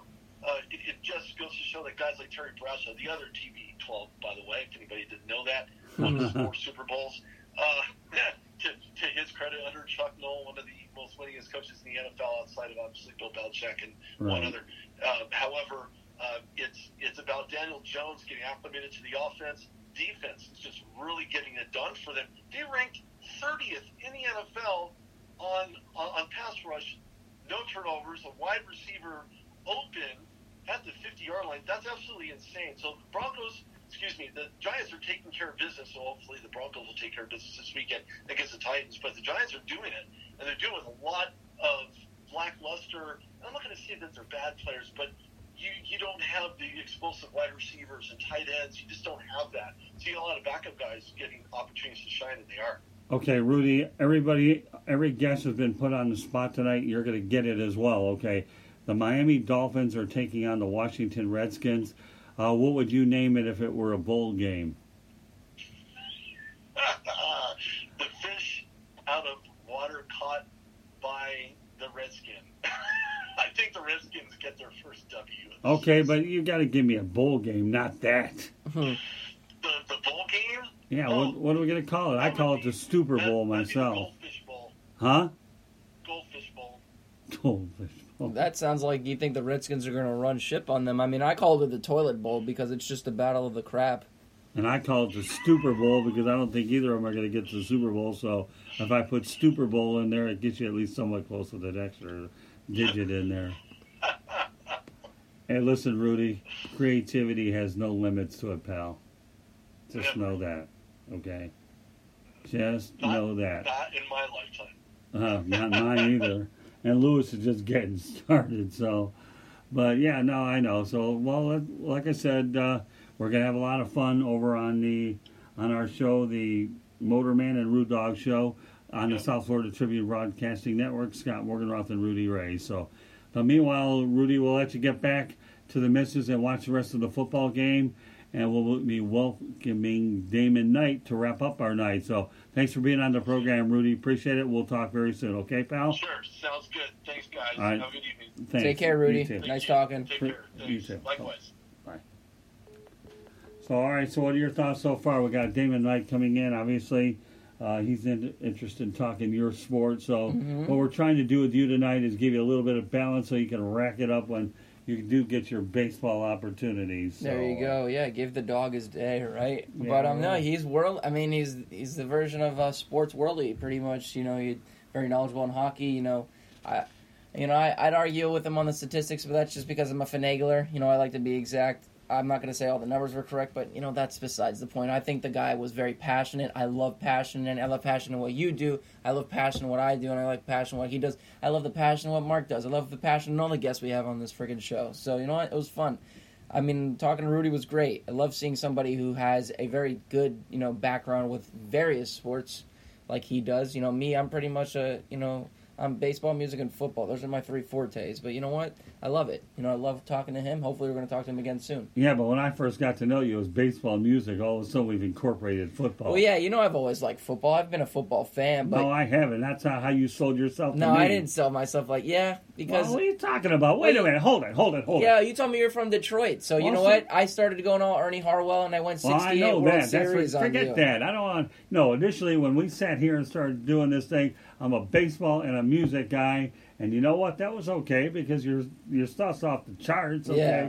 but obviously now that you know you have been uh, elevated to broadcast, you know you better learn it all, and you're coming along all right. Yeah, I mean, I got some pretty good football stuff in the works. So Oh, I know you do. I'm not doubting that. I mean, uh, I'm sure that Katrina McCormick over at FAU is going to be thrilled that you're going to be the regular baseball Yeah. writer next, uh, and you will be the regular baseball writer for the Tribune as well. Yeah, that's covering right. FAU baseball. We'll yeah, make we'll sure you get in you know all that FAU stuff. You know, I'm excited to cover. We're gonna we got that game on Saturday, Right, oh, so yeah. we're, we're getting ready for that. I'm going over game notes. You know, I'm looking at FAU's previous record. They've won their last three games, I believe. I don't think they've they played did. since the uh, since late Well, September. they- so it's been a couple weeks. I think well, they're they coming had off a bye. week. Uh, yeah. Uh, yeah. Well, I mean, they they're three and two. I mean, the quality of the competition is what it is. I mean, you had uh, they fought Ohio State pretty hard. Uh, the second game, I tried to, I drew a blank on that one, but it's not going to really matter. Mhm. Oh, Central Florida, that was a tough one for them. Yeah, that and then I, And then they uh, played Wagner. Then they beat UNC Charlotte. I'm not sure if we played FIU yet. I know that No, that's, that's our that's our year. primary rival. You generally our homecoming game. That's called is- the Shula Bowl, as they call yeah it. Schnellenberger, right? Howard Schnellenberger. No, that's a Shula Bowl. Oh, Don Shula. Okay. Yeah, okay, but that's okay. You're you're new. We won't hold that against you. But no, the wins that they had were Wagner, uh, Charlotte, and I. What was the other one? Was it? Uh, I'm blanking on it, but I know they won their last three games. I believe. You know, it's going to be exciting going into the game. Interest. I know they have that. Um, that was little. it Penn State? I They had a think? they had a running back transfer who came from another. I believe a former Alabama running back who came over, battled back from injury, and what happened in the, his first game? He got hurt. Well, you but, know. well, Lane Kiffin's not afraid to draw anybody from anywhere that he can. so- No, yeah. But you, you know, like I said, well, you're going to be breaking it pretty well. I'm He's- not really worried about Mhm. that at all. Why don't you give us an update on the Rays game? You, do you have one? Raised, it is six to one, and also a good note that I will point out. Didn't need to research this or anything, but Jose Altuve hit his 11th home run, most home runs ever for a second baseman in postseason history. So that's a fun note to add for Jose Altuve, who is on his way to a Hall of Fame career. Yeah, yeah, he is. I mean, you know, the one thing that the Yankees get out of this uh, series with the uh, Astros and the Rays is uh, uh, Houston's been extended, and that's exactly what the Yankees want. Remember, uh, the Yankees swept out the Twins three to nothing, Mhm. and now they've watched uh, the winner of this series go five. Yeah, and I'll be brief with this ass- assertion, but regardless of who advances, and it's going to be the Astros, considering Cole just gave him eight innings.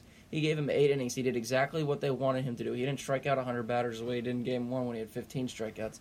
But this series is going to be managed two different ways. I mean, you're going to see starters pitching in relief. You're going to see a, a lot of that. You're going to see a lot of very creative stuff on the pitching side. But if Houston's pitching is able to hold up, they're going to win the series, you know, in six games. I think the Yankees are going to give them a little bit of a fight, considering that lineup and Stanton and Judge. But I will not be surprised if Judge is overpowered by Cole. You know, slider away is all you got to do with Stanton. No, so you're saying that you feel that Houston's going to win this? Houston's going to win it because I think the longevity of their starters compared to the compared to Aaron Boone's very analytically based idea of maneuvering around, you know, this the lack of a great starting rotation, which is a good starting rotation, but it's not great. He's going to rely heavily on the bullpen, and I it may be a downfall for All him. right, well then, you know what I'm going to do? Just because you said the Astros are going to win this series, I'm going to go with the Yankees. Then you could say that, but I, and I would not be surprised either. No, wait, wait, wait. Let me finish, okay? You went with the Astros. I'm going with the Yankees. You're with gonna the counter Yankees. with me? Yeah, I am. I am. It's like- I'm going to go ahead and take uh, those bats of the Yankees, who, by the way, even when Judge and uh, Stanton were out for a while, okay, and they found a guy by the name of DJ LeMahieu, the former Colorado Rocky, Mm-hmm. and they had other guys step up. Cameron Maybin's done well. Cameron, make Mike Tauchman, who unfortunately right, isn't but the available. point is, is I'm going with the Yankees. You're going with the Astros. I like your next man up ethos because that's what it's been for that team all year. It's been next man up. I'm and I agree with you. I mean, it's going to be a fantastic series regardless. I'm sure you and me are going to have a lot of fun talking about it on air here and maybe just discussing it off air. Maybe we'll get to talk about it with Mark, you know, at the end of the month when that series okay, is over. don't worry about it. Right now, we're talking about it amongst ourselves. But you know what I'm saying. I totally know what you're saying. You went with the Astros. I'm going with the Yankees, and you know what? Everybody out here is going to find out one of us is going to be right. Yeah, one of us, And and the then one of us is going to wear the dunce cap. Yeah, well, and that's that dunce okay. cap I've should be a Dolphins hat. I've something. worn uh, the dunce cap a time or two here and there. I'm not the least bit concerned. It's okay. I picked the Dodgers to win the World Series this Well, year. good. Look Now what you're happened. wearing it. So I'm wearing it temporarily, but I genuinely think the Cardinals could challenge. So we'll and, see what and happens. what hat am I wearing? And you're wearing a Jaguars hat. You know, Yeah, you're riding exactly. Minshew mania, and you need the headband. Though. I don't need the headband. I'm just You wearing need a the Jaguars headband. hat. tr- shave the beard. Just keep the mustache on. You'll be good to go. Yeah, no, I don't think so. Okay, but that's okay. But my hat of the day, for those of you that are not seeing us, no, we don't do the old visual thing around here. I am wearing a Jacksonville Jaguars uh, hat, and Candy, uh, my wife and I will be heading up I-95, four and a half hours away to cover the Jaguars against uh, uh, New Orleans Saints. We wish that that it would have been Drew Brees, but uh, obviously, um, you know, he's not going to be there. So with that said, our final guest tonight is Damon Knight. And Damon, welcome to the Sports Exchange. How are you, Damon? I'm doing good, Scoop. How you doing? I'm doing all right. You're in the house here with Louis Eddie Weiss. What's going on, Damon? Glad Oh, to good, talk to you Louis. How you again. doing? Good, good. That's good. So what you got for us there, Mr. Knight? Since you're the I last wanted- guest of the night. Yes, uh, I wanted to talk about the uh, the NLDS. You know, it's it's been crazy. I was watching the game last night, and I thought, you know, this would be a great story. So I'm going to go right into it. So the the Braves played uh, the the Cardinals last night, and it was a rather just awful game to watch in the first inning. Just uh, a ten run uh, pouncing on the Braves by the Cardinals. Uh, Fulton Dievich, their the Braves starting pitcher, only pitched uh, a half an inning with three hits, gave up three hits, three walks, and had six, uh, seven runs scored on him, and six of those were earned, uh, and he had zero Ks. You know that's that's not going to get that done. And uh, you know Flaherty, uh, he had ten runs to work with, and he pitched six innings, gave up four hits, one earned run, one base on ball, and eight strikeouts. Um, and the Cardinals ended up winning uh, 13 to one. So, yeah, that was uh, that was a hard game to watch. So, Not for me. I, it was over Yeah, yeah. pretty quick, so I could prepare for three programs. Go ahead, Louis. What Well, do you want breaking to news, Scott and Damon: the Houston Astros will be taking on the New York Yankees in the ALCS. Just announced a six to one victory for the Astros over the Tampa Bay Rays. We, you know, we saw them with that 2-0 lead. The Rays kind of helped them relinquish it a little bit. And what happens? Houston comes out tonight behind Gerrit Cole. What did AJ Hinch say before the game? No one feels better than us right now. And where are they now? Going on a date with the Yankees. Well, looking at it this way from a Tampa standpoint, though. As bad as their attendance has been, at least they probably got thirty thousand plus for the two games, and uh, and that's with canvas seats. So uh, you know, take it for whatever it's worth when you're a small market team that has what sixty some odd million dollars in Mhm. payroll. But you know, they got a lot of mileage out of that team. Go ahead, Eamon. Continue on. yeah, um, you know, it's not really shocking that the the Astros won tonight. Um, you know, I, I'm, happy that the Rays put up a fight, so it wouldn't be boring. Um, you know, so it, it- it became a competitive uh, series. But uh, I'm talking about the National League. So, you know, um, the other teams were the Washington Nationals and the Dodgers. That was a game to see. That game was history in the making. Um, you had, you know, he had two great pitchers going at it. William uh, Walker Buehler and uh, Stephen Strasburg. You know, Strasburg, uh, former number one overall pick, going up against one of the uh, best weapons, best you know young starters to come up in the uh, b- uh, baseball. Um, and Walker Buehler, and uh, the Dodgers jumped all over Strasburg in the first two innings. I was shocked by that. You know, um, I figured that he'd get off to a really good start and, and show his dominance early, but uh, Joc Pederson uh, jumped all over him with a uh, ground rule double to left field that pierced the wall, the fence. We saw it was a weird occurrence. And then uh, Max Muncy was on deck and he hit a two-run bomb to put them in the lead. And then in the very next inning, Enrique Hernandez, you know, uh, got a run in, which made it three nothing, and then uh, Soto and Rendon opened up the scoring for the Nationals in the sixth, and then that, you know, opened the floodgates, and then Kershaw came in, they're like, you know, we're going to give him the ball to put an end to this uh, bleeding, and uh, they he, he gave up two back-to-back home runs to to Rendon and Soto, who you know delivered for them in the uh, the sixth. Um, and then, you know, Howie Kendrick comes along. They put Joe Kelly in, and he hits a grand slam to put them in the lead and eventually win it. So, just uh, just a freak of uh, uh, events in, in one game, and uh, you know, the the Nationals are going to the uh, NLCS. So, it's just been crazy. Okay, let me go over a couple little hypothetical matchups now that you're on. Okay. Now we're just yep. going to have some fun with this. I know Louis and I have done it throughout the evening, okay? But we'll yep. just throw a couple scenarios now that the Dodgers yep. are out, okay? Yes, yep. Okay, the Yankees, if they go to the World Series, although I believe they will go to the World Series, if they face the Cardinals, it would be the first time that those two teams were on the field since 1926, right? That's what you told me. Yes, yes. sir. Babe Ruth yes. caught stealing to end right, the series. okay, we know that, okay. Well, maybe they don't, maybe he doesn't. But we'll just say the first time since 1926 now, or let's just say the Yankees take on the Nationals.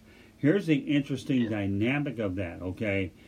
Mm-hmm. Had the strike not ended the World Series, I have a feeling the Yankees could have played the Montreal Expos in the yep. World Series because the Expos had the best record in baseball.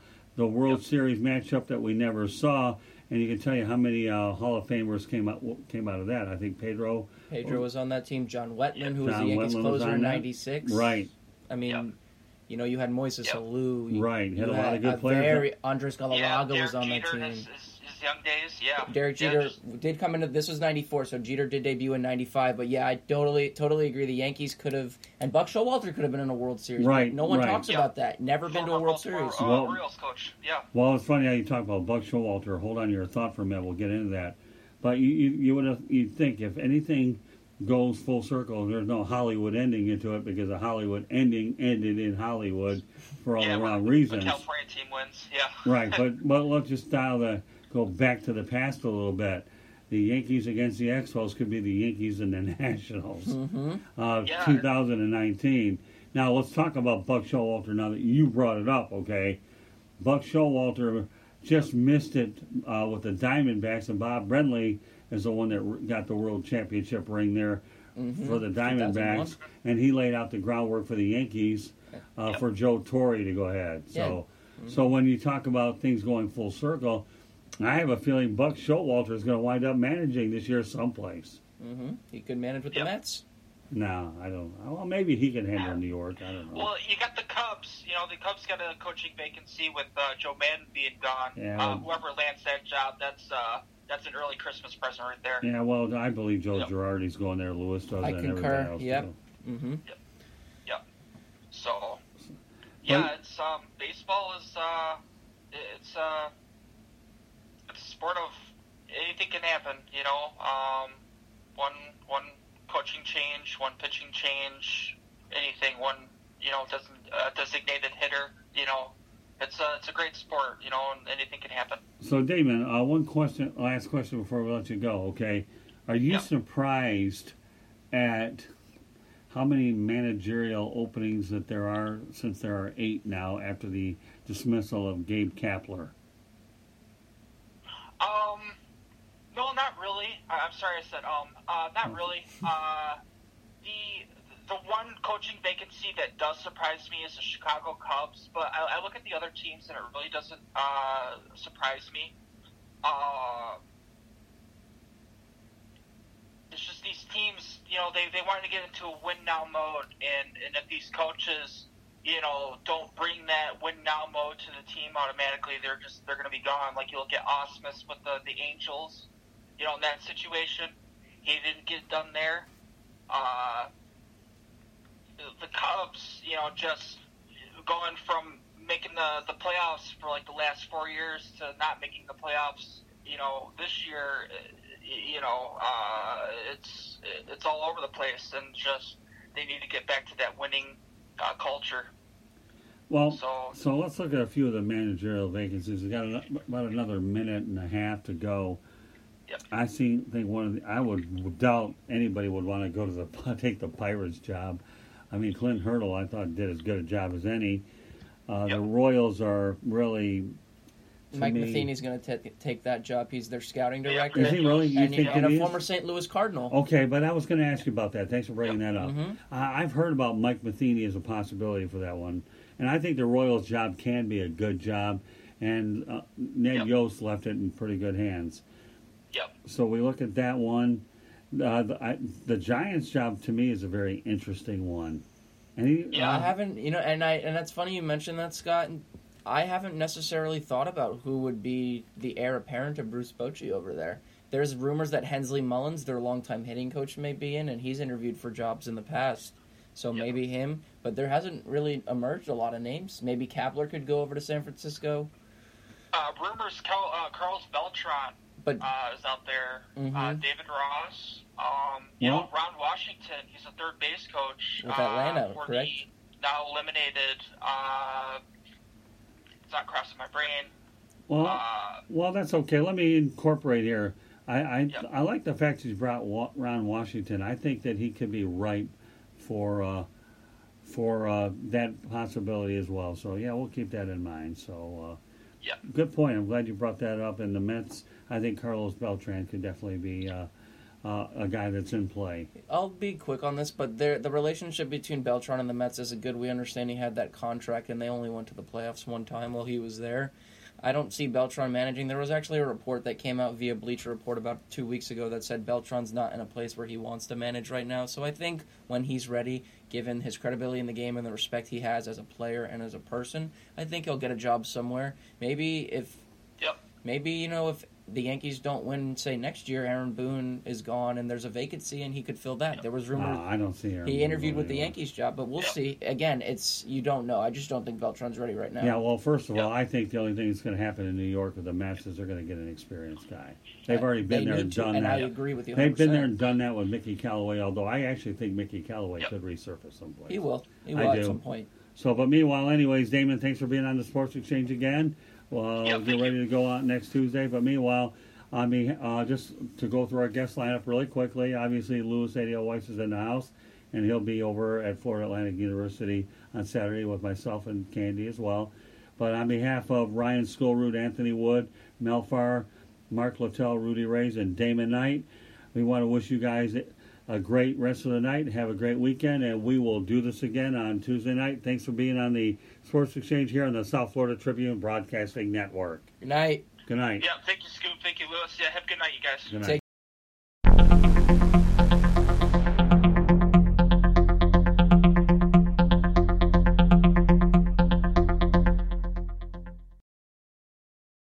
Holiday tips and fun facts from Paul, Kristen, and Dexter at Total Wine & More. Did you know there are over 10,000 wine grape varieties worldwide? Here's to thousands of gift possibilities. My go to holiday wine is Chardonnay. I love it with turkey and potatoes. Pile on the gravy. Let me show you our more than 8,000 party perfect wines that are in your budget and out of this world. Whether you're entertaining or just bringing the wine, we'd love to share our always low prices and ridiculous selection with you this holiday. Now offering same day delivery at TotalWine.com. Cheers! Holiday tips and fun facts from Paul, Kristen, and Dexter at Total Wine & More. My friends still rave about the Prosecco I brought last year. Let me help make your Friendsgiving unforgettable. Bordeaux is one of the world's most popular red blends, made from Cabernet, Cab Franc, and Merlot. It also makes the perfect gift for your picky boss. Having turkey and all the fixings? I suggest an easy drinking Pinot Noir. For white drinkers, try an unoaked Chardonnay. Whether you're entertaining or just bringing the wine, we'd love to share our always low prices and ridiculous selection with you this holiday. Now offering same day delivery at TotalWine.com. Cheers!